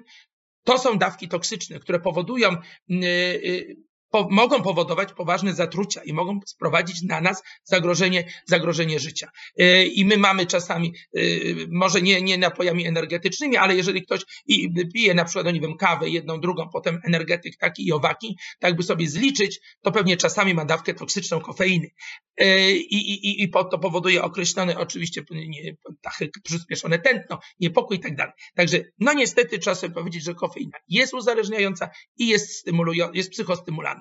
Dobrze, dziękuję serdecznie. W takim razie y, ostatnie pytanie zadam z czatu. Ktoś, tak? internauta pytał, czy EEG pomaga tylko po latach palenia THC, czy jak już się dawniej nie pali e, i da, długo jest kiepsko z koncentracją, czy to, to EEG jest pomocne. Domyślam się, że chodzi pewnie o, o biofeedback, e, ale nie mam e, takiej wiedzy na temat innych form używania EEG. Znaczy, przepraszam, bo mnie EEG kojarzy się z elektroencefalogramem. Chodzi no o pewnie o biofeedback, e, czyli ten, ten, trening e, procesów poznawczych przy użyciu EEG. Czy tutaj chyba internauta pyta o to, czy on jest skuteczny w radzeniu sobie z zaburzeniami koncentracji uwagi wynikającymi z, z używania THC. Oj, proszę Państwa, proszę Pana internauty, jestem trochę, proszę się tu poddaję, jestem zaskoczony, bo nie mam zupełnie, zupełnie nie mam jakiejś e, tutaj elementarnej wiedzy, a także niestety nie, nie, nie, nie zadośćuczynię Panu pytania, mogę ewentualnie gdzieś sprawdzić, ale to jeżeli, jeżeli to Pana interesuje jakiś kontakt, poproszę, popytam, sprawdzę, bo na ten, na ten moment tu się muszę szczerze przyznać, poddaję się, że nie mam, nie, nie, nie wiem co odpowiedzieć, że nie, nie mam zupełnie e, e, wiedzy na ten temat, że bardzo przepraszam, szczerze mówię, ale mogę się dopytać.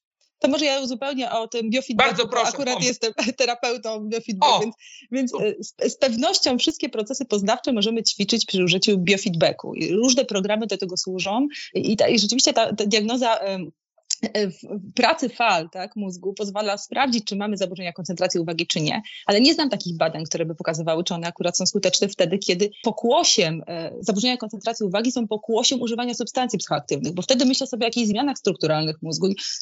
Mózg jest neuroplastyczny. E, z pewnością można próbować, natomiast ja nie znam badań, które pokazywały, że akurat w tym szczególnym e, przypadku to, to, działa. Ale może pan doktor będzie w stanie nam powiedzieć, co innego można zrobić. Jak, bo ja słyszałam często od pacjentów, że wtedy, kiedy są w zespole abstynencyjnym albo kiedy są właśnie po e, wieloletniej abstynencji, to biorą różne leki jak pneumotropin na usprawnienie pracy mózgu w takich sytuacjach. I może rozwiejmy ten, to, tą wątpliwość, bo ja tych pytań Proszę dostaję Państwa. masę. Proszę Państwa, powiem tak, może to na pewno nie zaszkodzi, ale ja wiem, czy pomoże. No, będziemy mieli, proszę Państwa, takie poczucie, e, że coś oczywiście bierzemy, czy tam, e, czy, czy, czy któreś z tych leków takich nootropowych, ale proszę Państwa, to jest jakoś tak, wydaje mi się, nie, nie, nie, to, no właśnie, nie zaszkodzi. To tyle chciałem powiedzieć i tu postawić kropkę. To dziękuję Panie doktorze w takim razie za, za fantastyczne y, wystąpienie dziękuję i za masę. I za pomoc dziękuję Pani bardzo. Dziękuję, dziękuję Państwu za uwagę. Dziękuję, do widzenia. Razem ze mną jest pani Justyna Piekarska, która jest kuratorem sądowym do spraw rodzinnych z ponad 26-letnim doświadczeniem. Jest stałym mediatorem przy Sądzie Okręgowym w Poznaniu, e, rekomendowanym przez Fundację Dziecko w Centrum. Jest absolwentką pedagogiki na Wydziale Edukacyjnym Uniwersytetu imienia Adama Mickiewicza w Poznaniu. Od lipca 2017 roku świadczy pomoc jako osoba pierwszego kontaktu, a od 2019 dodatkowo jako mediator w Ośrodku Pomocy Pokrzywdzonym Przestępstwem. Jest przewodniczącą zespołu do spraw leczenia i profilaktyki uzależnień Miejskiej Komisji Rozwiązywania Problemów Alkoholowych w Poznaniu. Jest certyfikowaną trenerką metody wideotreningu komunikacji i prowadzi cykliczne szkolenia z zakresu metodyki pracy kuratora rodzinnego robi wrażenie. Pani Justyna opowie nam dzisiaj e, o tym, jakie są aspekty zdrowotne i psychiczne. E, spojrzymy na NSP z perspektywy prawa i odpowiedzialności młodzieży przed sądem. Justyna Piekarska wyjaśni podstawowe pojęcia z tego zakresu, a także wskaże zachowania świadczące o łamaniu norm prawnych. Poznamy zarówno możliwości sądu rodzinnego względem uzależnionych nieletnich, jak i rozwiązania prawne związane z leczeniem narkomanii. To pewnie będzie bardzo ważny e, element dzisiejszego spotkania naszego, ponieważ wielu rodziców, internautów pytało dokładnie o te rozwiązania. Pani Justyno, oddaję Pani głos i zamieniam się w słuch. Dziękuję bardzo Państwu. Miło mi gościć u Państwa. E, na pewno trudno będzie mi, że tak powiem, sprostać e, że tak powiem, i tempu, i temu, co się działo w poprzednich wykładach, ale mam nadzieję, że będziecie Państwo e, w tym zakresie e, również jakąś e, konkretną wiedzę zdobędziecie, która będzie dla Was istotna. To, o co tak naprawdę chciałabym Państwu przedstawić, to pewną strategię prawną, jaką możemy tutaj zastosować, jeżeli chodzi o pojawienie się problemu, kiedy nasze dzieci zaczynają sięgać po narkotyki bądź też po alkohol. I co, że tak powiem, prawo na ten temat nam e, mówi, jakie mamy te rozwiązania. E, wiadomo jest, że jeżeli e, generalnie umawiamy się na jakieś normy prawne, to każde jego naruszenie powoduje określone konsekwencje prawne, co jest zapisane w odpowiednich aktach prawnych. I dzisiaj to, co bym chciała przedstawić Państwu, to teraz jakie główne takie zachowania mogą świadczyć o tym, że tak naprawdę dochodzi do przestępstwa. Jeżeli tutaj będziemy mówić tak naprawdę o y, jakichś konkretnych zachowaniach, y, które y, noszą znamiona przestępstwa, to samo posiadanie środków odurzających lub też substancji psychotropowych, czy też nowych substancji psychoaktywnych jest już w Polsce karalne. Wyższa kara oczywiście jest przewidziana w sytuacji, kiedy mamy do czynienia ze znaczną ilością tych środków i, y, i w tym momencie ta kara oczywiście jest wyższa. Natomiast to, co chciałabym Państwu na początku jeszcze zwrócić uwagę, to to, co w tej chwili przedstawiam, to jest y, klasyfikacja pewnych zachowań według kodeksu y, karnego. Natomiast o ile w postępowaniu w sprawach nieletnich, czyli kiedy dziecko trafia do sądu, sąd generalnie posługuje się właśnie kwalifikacją czynu karnego według kodeksu karnego na przykład, to już w stosunku do dziecka nie stosuje się tej odpowiedzialności karnej, jaka przewidywana jest za popełnienie konkretnego czynu e, zabronionego.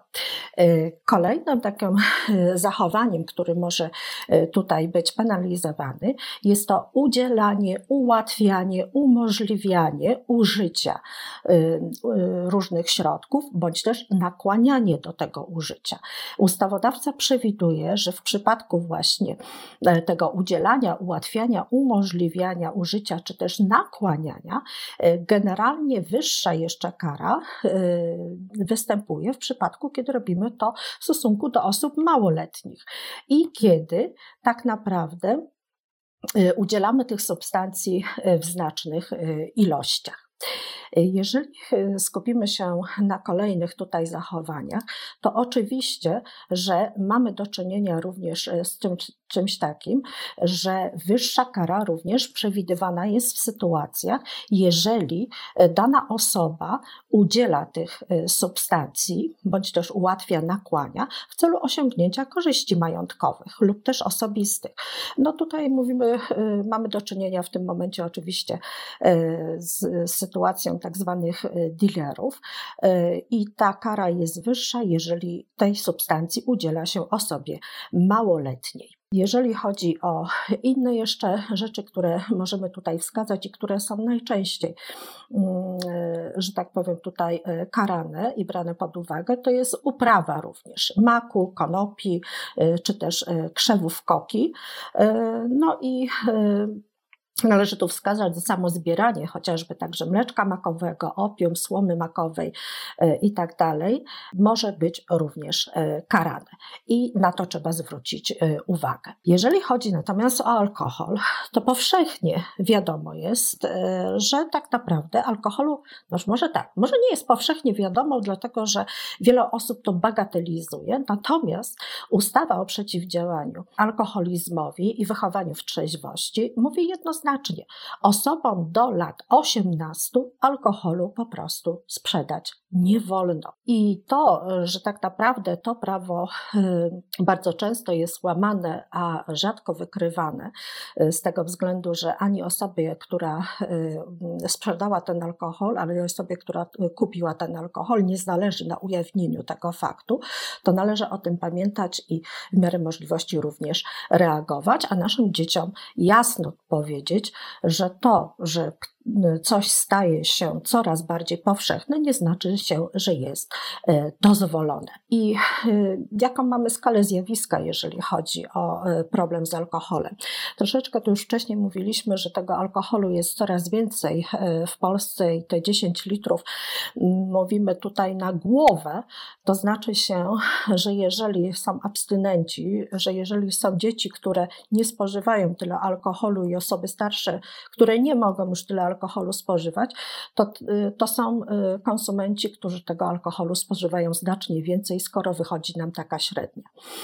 Y, tak naprawdę alkohol staje się coraz bardziej powszechny, jeżeli chodzi o dzieci i młodzież. Y, I y, jeżeli y, pewne badania wskazują, że w ciągu ostatniego miesiąca prawie 70% chłopców i prawie 55% 15-letnich dziewcząt spożywało alkohol, jeżeli my mówimy, że około 40% 15-latków i około 22% 15-latek upiło się w ciągu ostatniego miesiąca. Jeżeli co dziesiąte dziecko po wypiciu alkoholu uczestniczyło w bójce bądź też sprzeczce, jeżeli 5% dzieci po wypiciu alkoholu miało wypadek, y, bądź też y, tutaj co 20 15-latek miał niechciane kontakty seksualne oraz kontakty kontakty seksualne bez antykoncepcji, to jednak ten problem jest e, poważny. E, w 2019 roku były przeprowadzone badania diagnoza w ogóle problemów uzależnień na terenie miasta Poznania i te badania wskazały, że tak naprawdę codziennie spożywa alkohol 9% dorosłych mieszkańców w Poznaniu. I dorośli poznaniacy najczęściej spożywają alkohol w domu, to jest około 60%. I teraz jakie są statystyki wśród uczniów e, poznańskich e, szkół? E, konkretnie jeżeli chodzi o uczniów szkół podstawowych, to y, nigdy nie próbowało alkoholu, tylko 70%, y, około 70%. Zaś jeżeli już sięgniemy do szkół ponadpodstawowych, y, to tego alkoholu nie próbowało ponad 21%, czyli nigdy nie wypiło alkoholu, czyli znaczy się, że w szkołach ponadpodstawowych 80% naszych dzieci po prostu już jest po inicjacji alkoholowej. Najczęstszym alkoholem, który jest wykorzystywany, do inicjacji e, alkoholowej, to jest właśnie e, piwo. Niemal połowa y, tutaj ankietowanych pierwszy raz kontakt z alkoholem miała w wieku 13 lat i mniej. Natomiast y, w badaniach tych zostało też wykazane, że oczywiście pojawiają się również przypadki dzieci y, młodszych i dziewięcioletnich, które w tym wieku rozpoczęły w ogóle swój kontakt z alkoholem. Dane są na tyle, że tak powiem, niepokojące z tego względu, że jeżeli bierzemy pod uwagę fakt, że pojęcie rozpijania rozpijania małoletniego. E, to jest zarówno dostarczanie, ale i ułatwianie, ale i nakłanianie do spożycia alkoholu. To w tym momencie e, tak naprawdę no, gro osób dorosłych przyczynia się do tego, e, że te dzieci po ten alkohol sięgają. Zwróćmy uwagę na to, że dostarczenie napoju alkoholowego dziecku to jest zarówno sprzedaż tego alkoholu, jak i też poczęstunek lub jego podarowanie. Oczywiście, że osoby małoletnie wzajemnie się tutaj również częstują tym alkoholem, natomiast bierzmy pod uwagę, skąd te dzieci ten alkohol tak naprawdę biorą e, i e, dlaczego jest on aż tak łatwo dostępny e, dla nich. Z doświadczenia wiem, że często dzieci po prostu korzystają z zasobów w domu rodzinnym, jakie są, i to podkradają rodzicom ten alkohol i w ten sposób po prostu próbują tutaj y, się y, ratować na różnych imprezach. Jakie są zasady odpowiedzialności? Kiedy tak naprawdę nasze dziecko może trafić do sądu i kiedy tak naprawdę y, to ono już odpowiada za pewne swoje zachowania i czyny. Jeżeli chodzi o pewną, y, o zdolność w ogóle wiekową odpowiedzialności karnej, y, to mówimy, że ta odpowiedzialność karna za popełnienie czynu zabronionego jest po ukończeniu 17 lat. Czyli w tym momencie, jeżeli nasze dziecko kończy 17 lat, to w pełni odpowiada za to, co robi i odpowiada według kodeksu karnego, czyli grożą mu te kary, o których wcześniej tu Państwu przedstawiałam.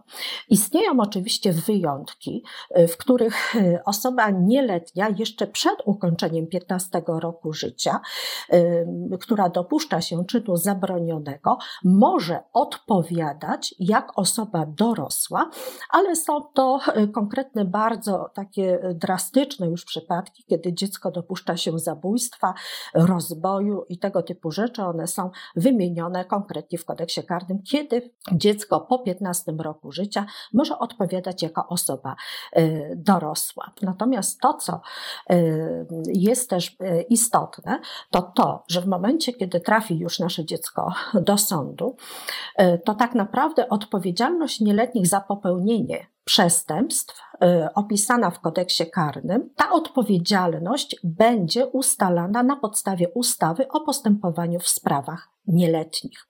I co to znaczy, że Mm, nasze dziecko y, trafia do sądu i za co ono może trafić tak naprawdę do sądu. Odpowiedzialność prawna nieletnich może się pojawić y, wówczas, kiedy mamy do czynienia y, z przypadkami demoralizacji.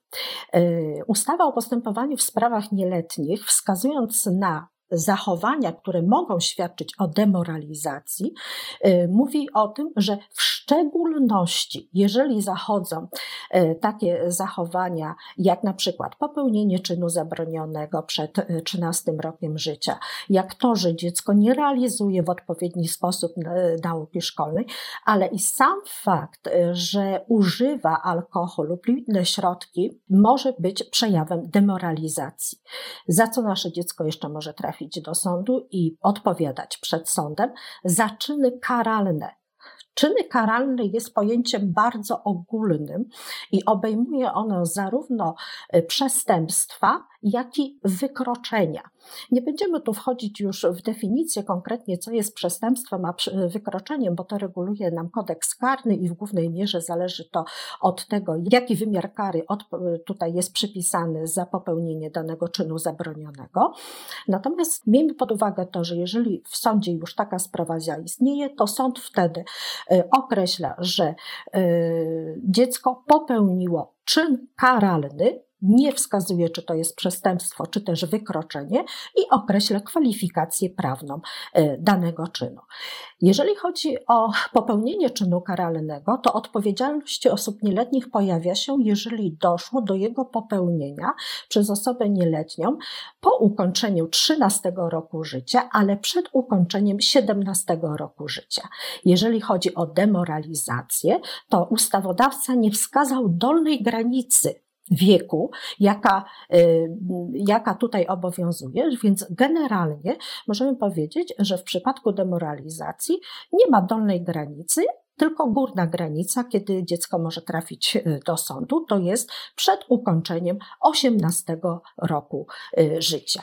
I w tym momencie y, jednoznacznie tutaj też definiujemy, kiedy tak naprawdę mamy do czynienia z pojęciem osoby nieletniej, która trafia do sądu. Czyli to jest taka osoba, która przejawia cechy demoralizacji, ale nie ukończyła 18 lat. To jest może być taka osoba, która popełniła czyn karalny po ukończeniu 13 roku życia, ale nie ukończyła jeszcze 17 roku życia, ale to jest też również taka osoba, wobec której sąd wykonuje środki wychowawcze bądź też poprawcze, a górne granice niektórych środków wychowawczych i środka poprawczego ustawodawca określił na wiek 21 e, lat. E, więc trochę się, że tak powiem, bulwersuje w sytuacji, kiedy Często w mediach pojawiają się takie stwierdzenia, y, gdzie osoba nieletnia jest pokrzywdzona jakimś y, przestępstwem, dlatego że to y, absolutnie nie odpowiada prawdzie, bo z reguły chodzi tutaj osobom, które chcą tą wiadomość przedstawić, że chodzi o osobę niepełnoletnią, czyli do 18 roku życia, a nie o osobę nieletnią, która właśnie w jakikolwiek sposób trafia do sądu i wobec której są wykonywane również środki tutaj wychowawcze czy też poprawcze. Istnieje coś takiego jak obowiązek zawiadamiania. I ustawa o e, przeciwdziałaniu, e, ustawa o postępowaniu w sprawach nieletnich mówi o pewnym społecznym obowiązku, kiedy powinniśmy zawiadomić sąd że coś się dzieje, ale jeszcze zanim zawiadomimy ten sąd, to ustawa mówi tak, jeżeli tak naprawdę e, stwierdzisz, że istnieją jakieś okoliczności demoralizacji danej osoby, czyli te zachowania, o których wcześniej mówiłam, to tak naprawdę mamy społeczny obowiązek przeciwdziałania temu i zawiadomić o tym rodziców, opiekunów, szkołę, sąd rodzinny, policję lub inne właściwe e, organy. E, jeżeli mamy do czynienia z czynem karalnym, to ten obowiązek już mówi o zawiadomieniu sądu rodzinnego bądź też e, policji. Oczywiście, że jeżeli mówimy o społecznym obowiązku zawiadomienia, to nie ma z tego tytułu e, konsekwencji prawnych, jeżeli tego nie zrobimy. Pozostaje tylko kwestia, żebyśmy mieli pewne taki no, odpowiedzialność za to, co robią nasze dzieci, ale i odpowiedzialność za to, co robią inne dzieci, a jesteśmy tego y, świadkami i żeby nie pozostawiać biernym wobec tych y, zachowań. Y, istnieje co prawda jeden artykuł z kodeksu karnego 240, który mówi o obowiązku prawnym, kiedy należy zawiadomić y, tak naprawdę organy ścigania. Y, I to jest w tym artykule są wykazane konkretne zachowania świadczące o popełnieniu przestępstwa, że jeżeli tak naprawdę dowiemy się, że doszło do ich popełnienia, to mamy obowiązek prawny powiadomić o tym organy ścigania. Y, w przeciwnym wypadku może nam grozić kara pozbawienia wolności nawet do lat trzech. Co prawda nie jest to tematem naszego y, dzisiejszego tu wystąpienia, ale chciałam jednak zwrócić uwagę, że taki obowiązek istnieje. Y, zainteresowani mogą sięgnąć do tego artykułu, żeby ewentualnie przy na przykład wykonywaniu różnych tutaj zadań w zakresie swoich obowiązków zawodowych, chociażby wiedzieć, że Y, no, tajemnica tajemnicą, ale w momencie, kiedy powezmę informację, że doszło do takiego, a nie innego zdarzenia, mam taki obowiązek, żeby jednak to y, poinformować odpowiednie y, służby. Jak to się dzieje, kiedy dziecko trafia do sądu i jakie uprawnienia ten sąd rodzinny w sprawach tych dzieci ma? Jeżeli chodzi o sprawy nieletnich, to wobec nieletnich sąd rodzinny może zastosować środki wychowawcze, środki leczniczo-wychowawcze oraz środek poprawczy. Najczęściej stosowanymi środkami, e, statystycznie biorąc oczywiście, są środki wychowawcze, jakie sąd może e, zastosować. Drugi taki obszar, one tam niewiele się między sobą różnią, są środki leczniczo-wychowawcze i środki poprawcze. I tu chciałam zwrócić uwagę jednak na tą statystykę z tego względu, że e, po pierwsze sąd e, rodzinny nie karze, tylko stosuje środki wychowawcze, bądź też leczniczo-wychowawcze, bądź też poprawczy. E, I z reguły, jak tak naprawdę spotykam się e, z rodzicami, którzy, których dzieci trafiają do sądu, no to mm, jest coś takiego, czy on trafi do poprawczaka. No ja mówię, no jeszcze troszeczkę, zobaczymy co, na, na, e, w ogóle z, z czym mamy do czynienia, ale środek poprawczy tak naprawdę jest bardzo rzadko stosowany przez sąd rodzinny. Jakie w takim razie mamy te środki wychowawcze, które z samej nazwy mówią, że one mają zmienić postępowanie naszego dziecka e, i, i w jaki sposób e, tak naprawdę e, je stosujemy? Środki wychowawcze wymienione w ustawie o postępowaniu w sprawach nieletnich, one są troszeczkę tak ułożone, jakby mm, określić stopień interwencji sądu w życie tego dziecka. Czyli możemy zacząć tak naprawdę od samego upomnienia, jeżeli to mamy y, incydentalne zachowanie niepoprawne, a jednocześnie wiemy, że środowisko rodzinne y, tego dziecka jest na tyle y, wychowawczo tutaj Y, zdolne do tego, żeby dalej go odpowiednio poprowadzić. Y, to, co sąd może zrobić, może również zobowiązać dane dziecko do określonego postępowania. I to, co się wiąże z naszym tematem, ja tu specjalnie y, wytłuściłam, na przykład uczestniczenie w odpowiednich zajęciach o charakterze wychowawczym, terapeutycznym lub szkoleniowym, mm, o zobowiązanie do tego, że ma się powstrzymywać od używania alkoholu, innych środków i wprowadzania w stan odurzenia, bądź też y, przebywania w określonych środowiskach, y, które możemy stwierdzić, y, że mają znaczący demoralizujący wpływ na nasze dziecko. I to, co generalnie, jeżeli chodzi o takie zobowiązania do tego postępowania, to ja często też rozmawiam z rodzicami, że na razie mamy wywiad kuratora, na razie się zastanawiamy, co dalej z tym zrobić. Twoje dziecko miało kontakt z alkoholem, miało kontakt z narkotykami. Spróbujcie zacząć od wczesnego wczesnej interwencji profilaktycznej, chociażby przez pro, program FredGhostNet y, i spróbujcie w ten sposób y, zadziałać, zobaczymy jakie będzie miało to y, rezultaty. Oczywiście sąd następnie może również ustanowić nadzór odpowiedzialny rodziców i powiedzieć tak, no rodzice, macie potencjał, macie, możecie, że tak powiem, wpływać na swoje dziecko, ale chodzi o to, żebyście w większym stopniu nadzorowali to, co ono robi i większym większym stopniu y, interesowali się y, tym, co robi. Może również ustanowić nadzór różnych organizacji, natomiast najczęściej tak naprawdę stosowanym środkiem y, względem nieletnich jest nadzór kuratora.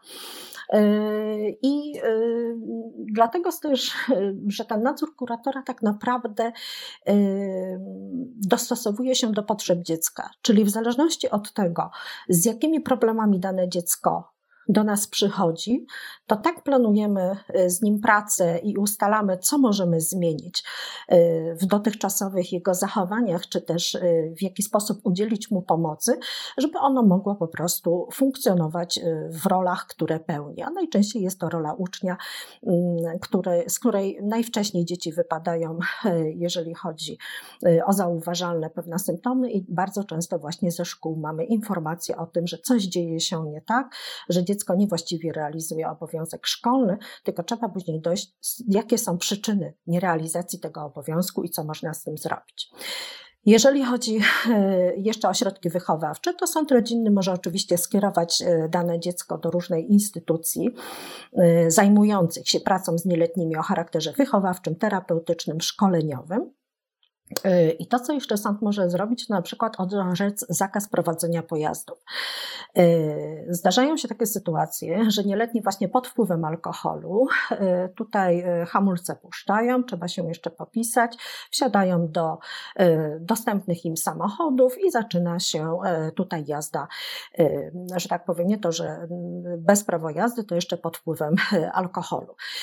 I rzadko sobie zdają sprawę z tego, że orzeczenie takiego zakazu prowadzenia pojazdu pojazdu na etapie postępowania przed sądem rodzinnym będzie skutkowało tym, e, że on do 21 roku życia nie będzie mógł w ogóle przystąpić e, do wyrobienia sobie prawa jazdy, e, bo ta informacja idzie do odpowiednich instytucji. W momencie, kiedy on zgłasza się tutaj do ośrodków kształcenia w tym zakresie, otrzymuje informację, że on nie może zrobić prawo jazdy, bo w ogóle ma orzeczony zakaz prowadzenia pojazdów. I teraz zaczyna się E, problem, czyli ojejku, no to ja kiedyś nawywijałem, a teraz jeszcze e, tak długo mam, e, mam ten zakaz tutaj orzeczony. No to w tym momencie pozostaje tylko tak naprawdę wystąpienie do sądu o uchylenie tego zakazu, jeżeli oczywiście tutaj względy wychowawcze i inne za tym przemawiają, że tak po prostu powinno być. I że teraz, jeżeli zrobi prawo jazdy, to będzie mógł w sposób odpowiedzialny za tą kierownicę usiąść. Nieletni, wobec których prawomocnie orzeczono środki wychowawcze i poprawcze, tu e, daję Państwu tą statystykę, żebyście się e, przekonali, e, w jakim zakresie tak naprawdę właśnie one są stosowane, czyli ten nadzór kuratora najczęściej 33%, Następnie mamy tutaj do czynienia również z tymi upomnieniami, ale i coraz częściej pojawiają się sytuacje, w których tak naprawdę dochodzi do orzeczenia właśnie jakiegoś zobowiązania dziecka do określonego postępowania.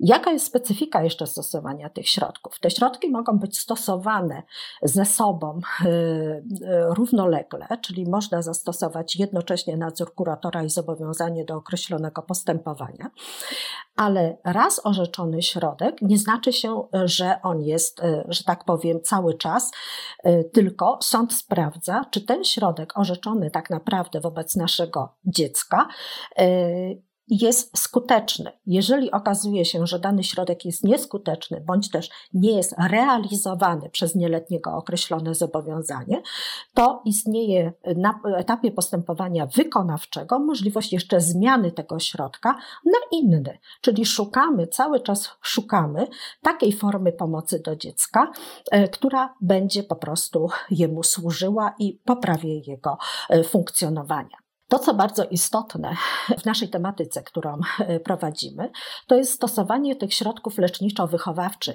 e, wobec nieletnich.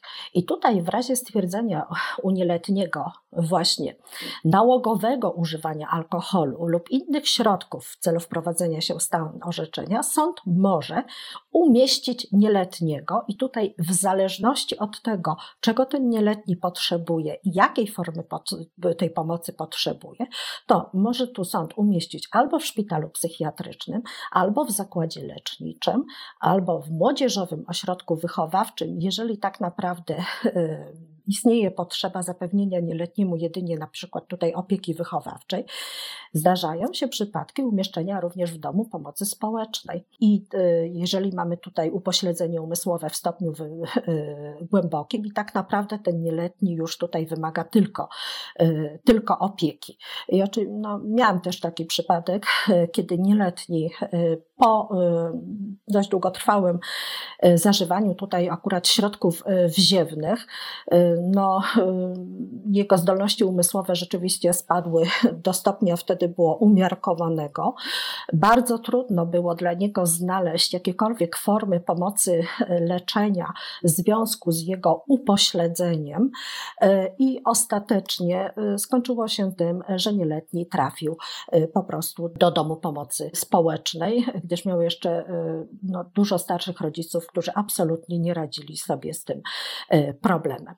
Y, to, co jest istotne, jeżeli chodzi o te środki leczniczo-wychowawcze zastosowane według ustawy o postępowaniu w sprawach nieletnich, to, że granica górna stosowania tych środków to jest 18 rok życia. Więc e, tak naprawdę chwilą ukończenia przez dziecko 18 lat, to ono będzie decydowało, czy dalej chce korzystać e, na przykład z pobytu w jakimś zakładzie leczniczym, czy też nie, jeżeli zastosujemy ten konkretny artykuł 12 ustawy o postępowaniu w sprawach nieletnich. Jak to się natomiast ma w sytuacji, kiedy mamy do czynienia z leczeniem, leczeniem osób uzależnionych?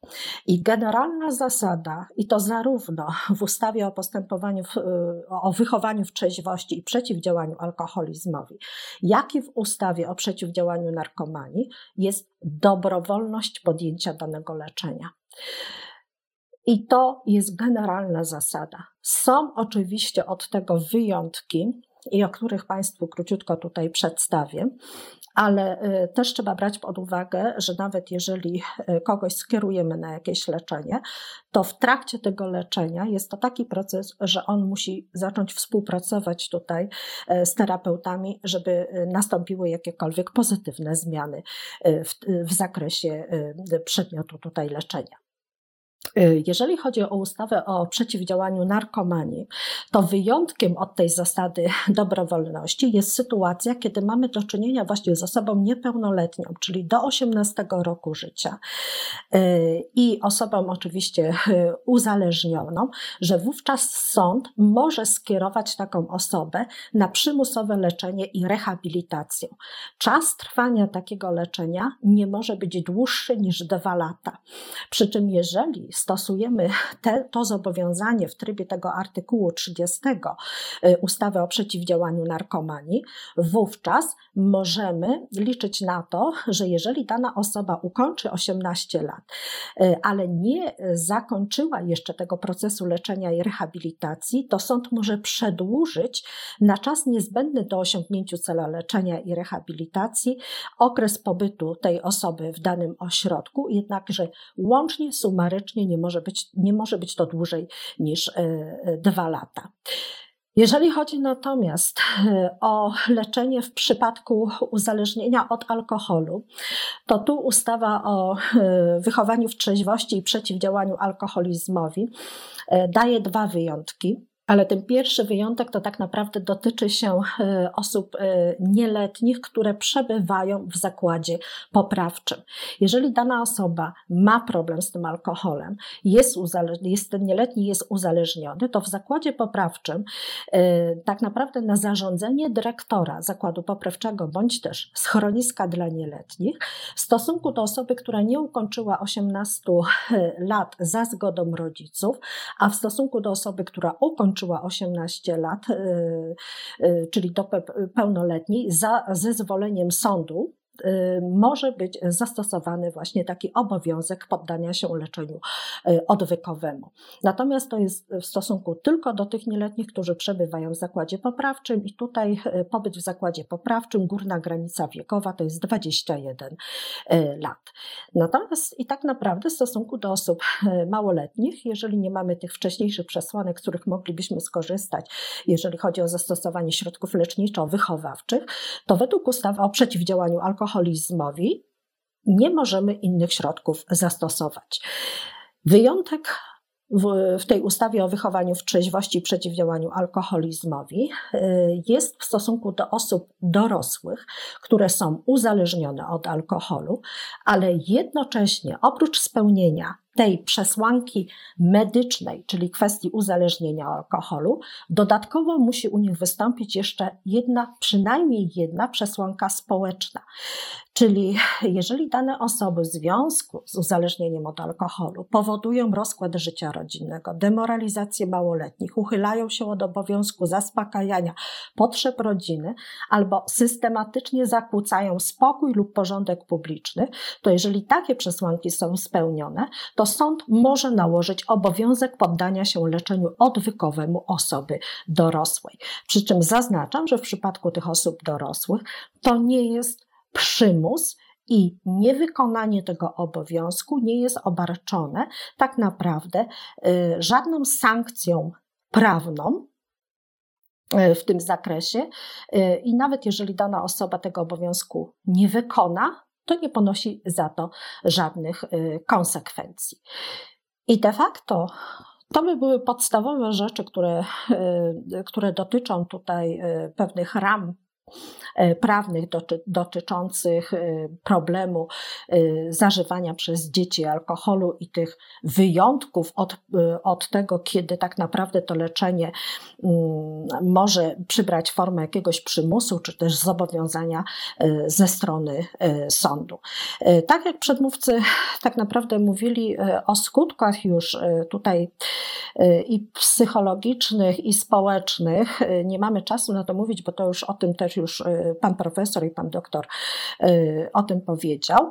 Y, natomiast no, jeżeli nasze dziecko trafia do sądu, to możemy się liczyć właśnie y, z takimi możliwościami czy też konsekwencjami.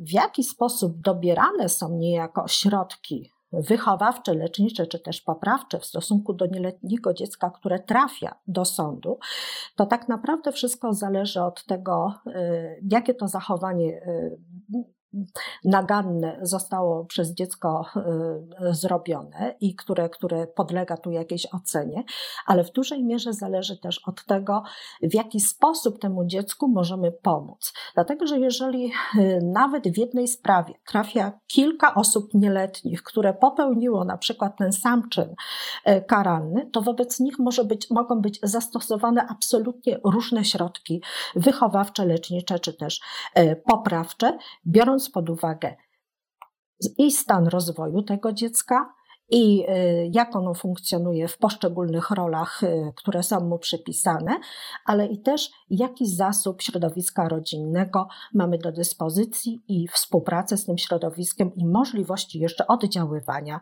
y, rodziny na to dziecko.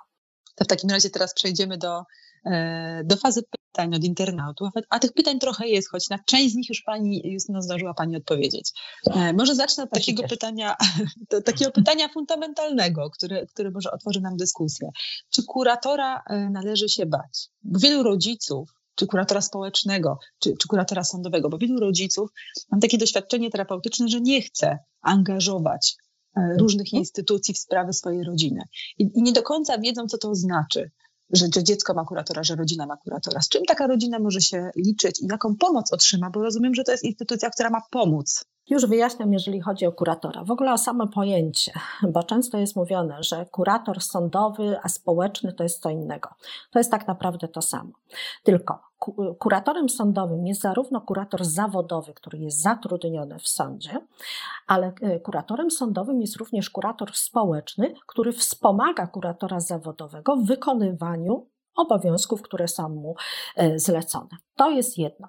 Z drugiej strony teraz tak. Oczywiście z psychologicznego punktu widzenia e, ktoś mówi, że ja mam za karę kuratora, bo coś zrobiłem i dostałem nadzór kuratora. I tak w początkowej fazie nadzoru rzeczywiście niektórzy rodzice, czy też e, nieletni, właśnie odbierają ten nadzór kuratora. Natomiast z doświadczenia, i to mogę w pełną odpowiedzialnością powiedzieć, że w trakcie pracy z rodzicami, kiedy oni się przekonują, że tak naprawdę można liczyć na pomoc kuratora, że y, tak naprawdę jeżeli siadamy do rozmowy i zaczynamy rozmawiać o problemach tego dziecka, to szukamy rozwiązań, co z tym zrobić, jak zrobić, żeby poprawić sytuację tego dziecka. Y, I no, nie czarujmy się, no nie każdy z nas na co dzień wie, jakie są przepisy, gdzie można się zgłosić, jakie są instytucje e, wsparcia, gdzie można to dziecko zdiagnozować, żeby określić, dlaczego te niepowodzenia szkolne są takie, a nie inne. I oczywiście, że w roli, y, rolą kuratora jest też pewna kontrola, tak? I przedstawianie sądowi, czy to, te działania, które zostały podjęte, te zaplanowane, y, zaplanowane działania względem tego dziecka, ale również i współpracy z rodzicami przynosi pozytywny efekt. I że kurator jest zobowiązany, żeby o tym informować po prostu sąd i przekładać z tego tytułu sprawozdania. Natomiast wychodzimy zawsze z założenia, z jakim problemem mamy do czynienia i siadamy i rozmawiamy, co my możemy z tym zrobić. Mhm, czy to jest przede wszystkim funkcją kuratora jest wspomaganie rodziny, tak. funkcji wychowawczo-opiekuńczej ta kontrola jest czymś oczywiście nie, niezbędnym na potrzeby sądu, natomiast jego funkcja jest inna, nie, nie, nie polega ona tylko na kontrolowaniu. To jest ważne, bo, bo rzeczywiście rodzice boją się i traktują trochę jak taką ostateczność. Ja bym powiedziała tak, nie traktować tego jako ostateczność, dlatego że im później dziecko trafia i ponosi pewne konsekwencje swoich zachowań, tym gorzej jest później go wyprowadzić. Bierzmy pod uwagę, że dziecko jest do 18 roku życia. I my musimy się w tych ramach zmieścić. Po 18 roku życia teoretycznie to staje się osobą dorosłą, w pełni odpowiedzialną za swoje czyny, ale czy w pełni dojrzałą w tym zakresie? Nie. Nadzór kuratora może trwać do 21 roku życia, natomiast jeżeli my się uporamy z problemami tak naprawdę w związku z którymi to dziecko trafiło do sądu i nie pojawiają się inne rzeczy, które wymagają korygowania, naprawiania, y, pomocy w tym zakresie, to można ten nadzór kuratora również wcześniej uchylić i powiedzieć, nie ma dalej celowości prowadzenia już go. I nigdy nie mówimy o dożywociu, bo jeżeli mówimy o sprawach nieletnich, to chociażby nie wiadomo, co się działo, górna granica jest 21 lat. Rozumiem. No dobrze, to tutaj internauci pytają, pytają, jak to jest y, z, z możliwościami kuratora we wspomaganiu rodziny wtedy, kiedy dziecko nie chodzi do szkoły. Czy są jakieś środki zaradcze? Jakie środki są w ogóle skuteczne? Jakie środki? Tak naprawdę to jest najpierw określenie, dlaczego to dziecko nie chodzi do szkoły. Więc tak naprawdę do, dochodzimy do motywów i przyczyn zachowania tego dziecka, co jemu tak naprawdę przeszkadza. E, I tu, jeżeli dobrze zdiagnozujemy tą przyczynę i razem, bo to jest, to jest razem, to jest praca razem z rodzicami. To nie jest tak, że przychodzi kurator i ma e, złotą różdżkę, magiczną różdżkę, która po prostu wszystko uzdrowi. To jest praca u podstaw. I zaczynamy od tego, skąd wynikają przyczyny, że to dziecko nie chodzi do tej szkoły. Czy to jest to, że ono zdaje się e, z innymi, z innym nieodpowiednim towarzystwem, którego wciąga w różne rzeczy, czy to jest to, że e, tak naprawdę nie są zdiagnozowane jego możliwości i nie jest dostosowany tryb szkoły, ani też rodzaj szkoły dla tego dziecka, e, że ono powinno być w szkole masowej.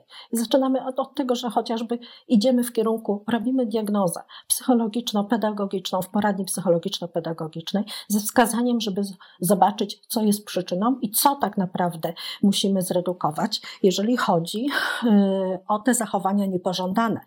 Ale z drugiej strony y, patrzymy też na to, jakie, w jakie umiejętności społeczne, emocjonalne wyposażyć to dziecko, żeby radziło sobie na co dzień z różnymi trudnymi sytuacjami, którymi będzie się spotykało, żeby po prostu dzięki tym zdolnościom e, lep zaczęło lepiej funkcjonować.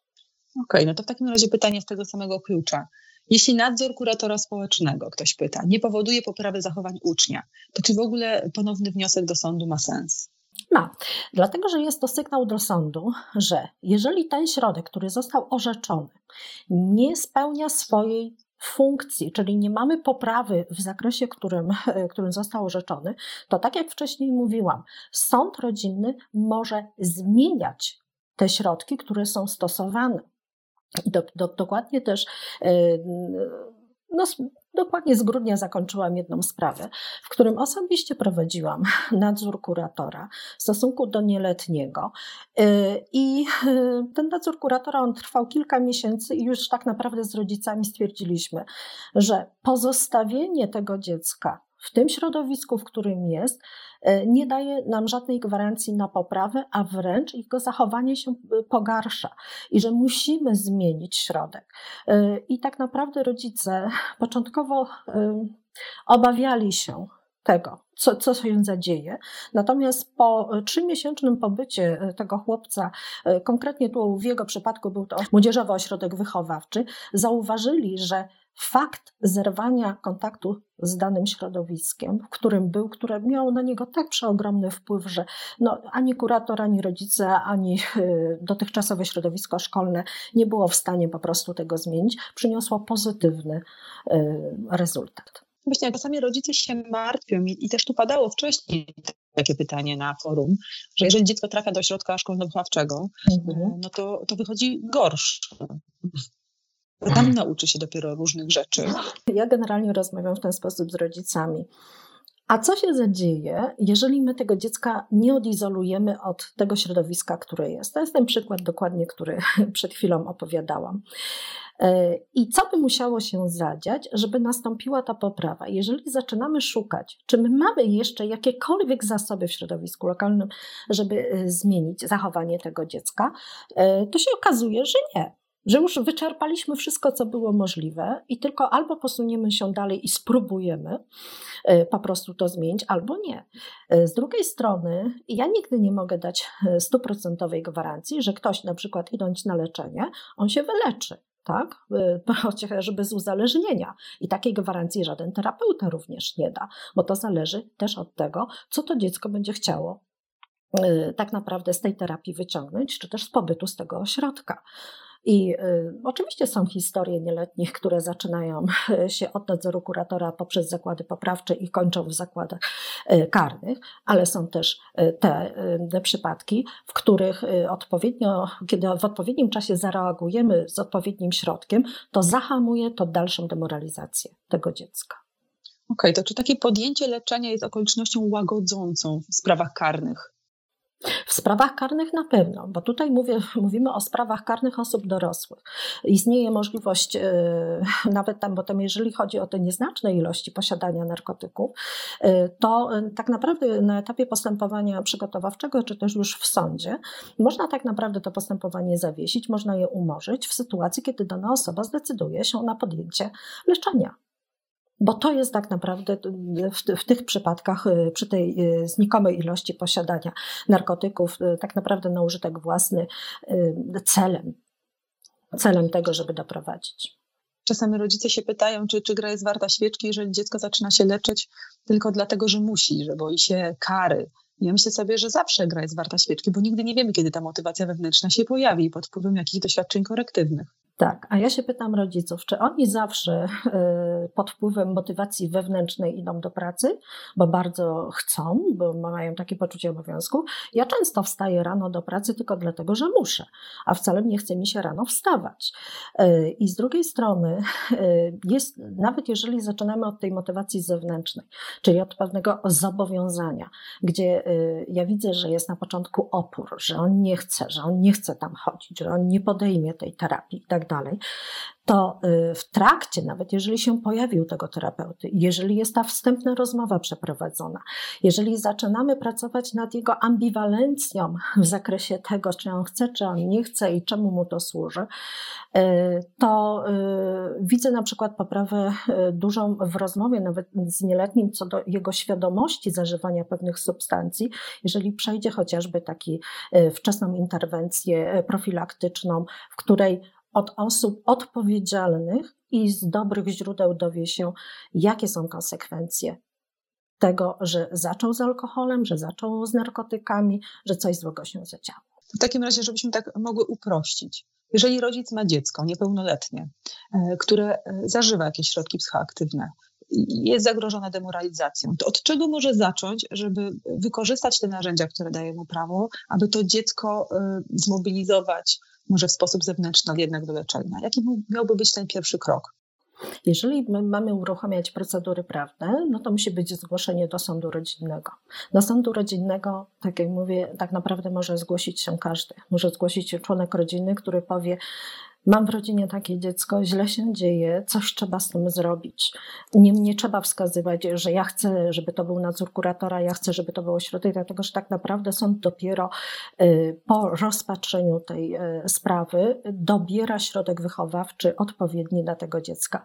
Z tego, co obserwuję, jeżeli chodzi o nieletnich, to sam y, i rodzice też, sami rodzice też do nas się zgłaszają. Ja często już miałam takie przypadki, że nawet rodzic no już pokierowany na przykład przez poradnię psychologiczno-pedagogiczną, która mówi: Słuchajcie, tu już to nie pomaga, tu już trzeba wejść e, z pewnymi e, ramami prawnymi, tu już trzeba naprawdę postawić mu granice, bo inaczej będzie źle, że rodzice sami się zgłaszają. Mówię: Nie dajemy rady, prosimy o pomoc, coś trzeba zrobić, bo nie mogę patrzeć, jak moje dziecko się stacza. A co wtedy, jeżeli e, nauczyciel ma takie obserwacje, a rodzic zaprzecza? Tutaj ktoś z internetu pisze, że co zrobić, kiedy ewidentnie nauczyciele widzą, że dziecko zażywa środki psychoaktywne, ale rodzic mówi, że po zrobieniu testu e, nic, że testy nic nie wykazały, że kiedy tak. rodzic nie współpracuje.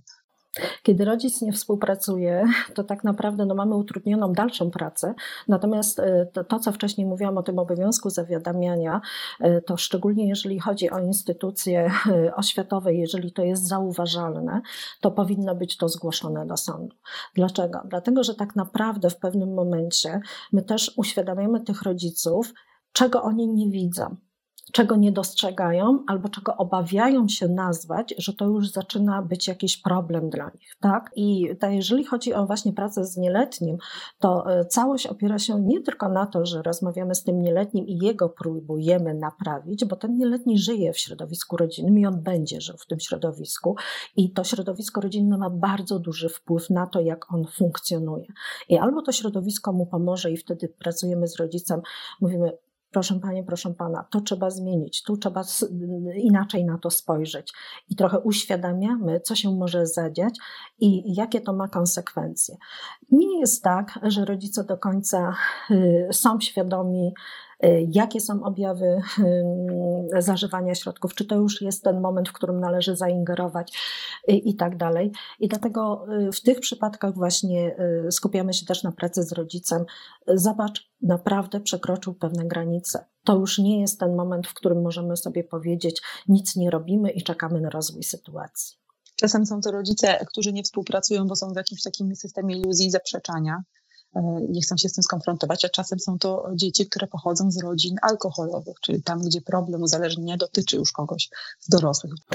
Jest, jest to trudniejsze z tego względu, że to dziecko tak naprawdę, jeżeli pochodzi z rodziny z problemem alkoholowym, to ma wyuczone y, pewne wzorce zachowania, czyli jak należy funkcjonować, y, i dla niego bezpieczniejszą cudzysłowniu, bezpieczniejszą sytuacją jest bycie w takiej rodzinie, z tego względu, że e, jeżeli zmienia się struktura tej rodziny i system funkcjonowania tej rodziny, to zaczyna być zaburzone jego poczucie bezpieczeństwa, czyli w, w tym zakresie coś nowego. Ja tego nie znam, ja nie wiem, jak się zachować. Ja przez lata uczę się, jak funkcjonować w rodzinie z problemem alkoholowym i mam to już wyćwiczone i dla mnie jest to normalne w cudzysłowie normalne, tak?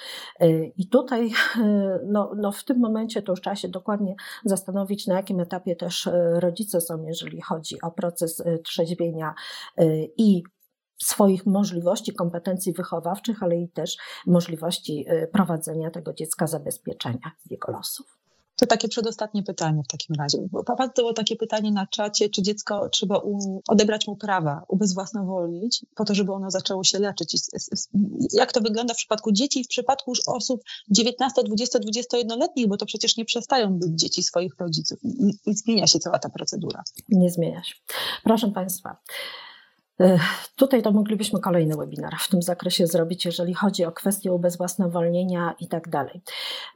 Dziecko tak naprawdę po 13 roku życia ma częściową zdolność do czynności prawnych, ale od 16 roku życia dziecko ma prawo decydować na przykład w kwestii leczenia.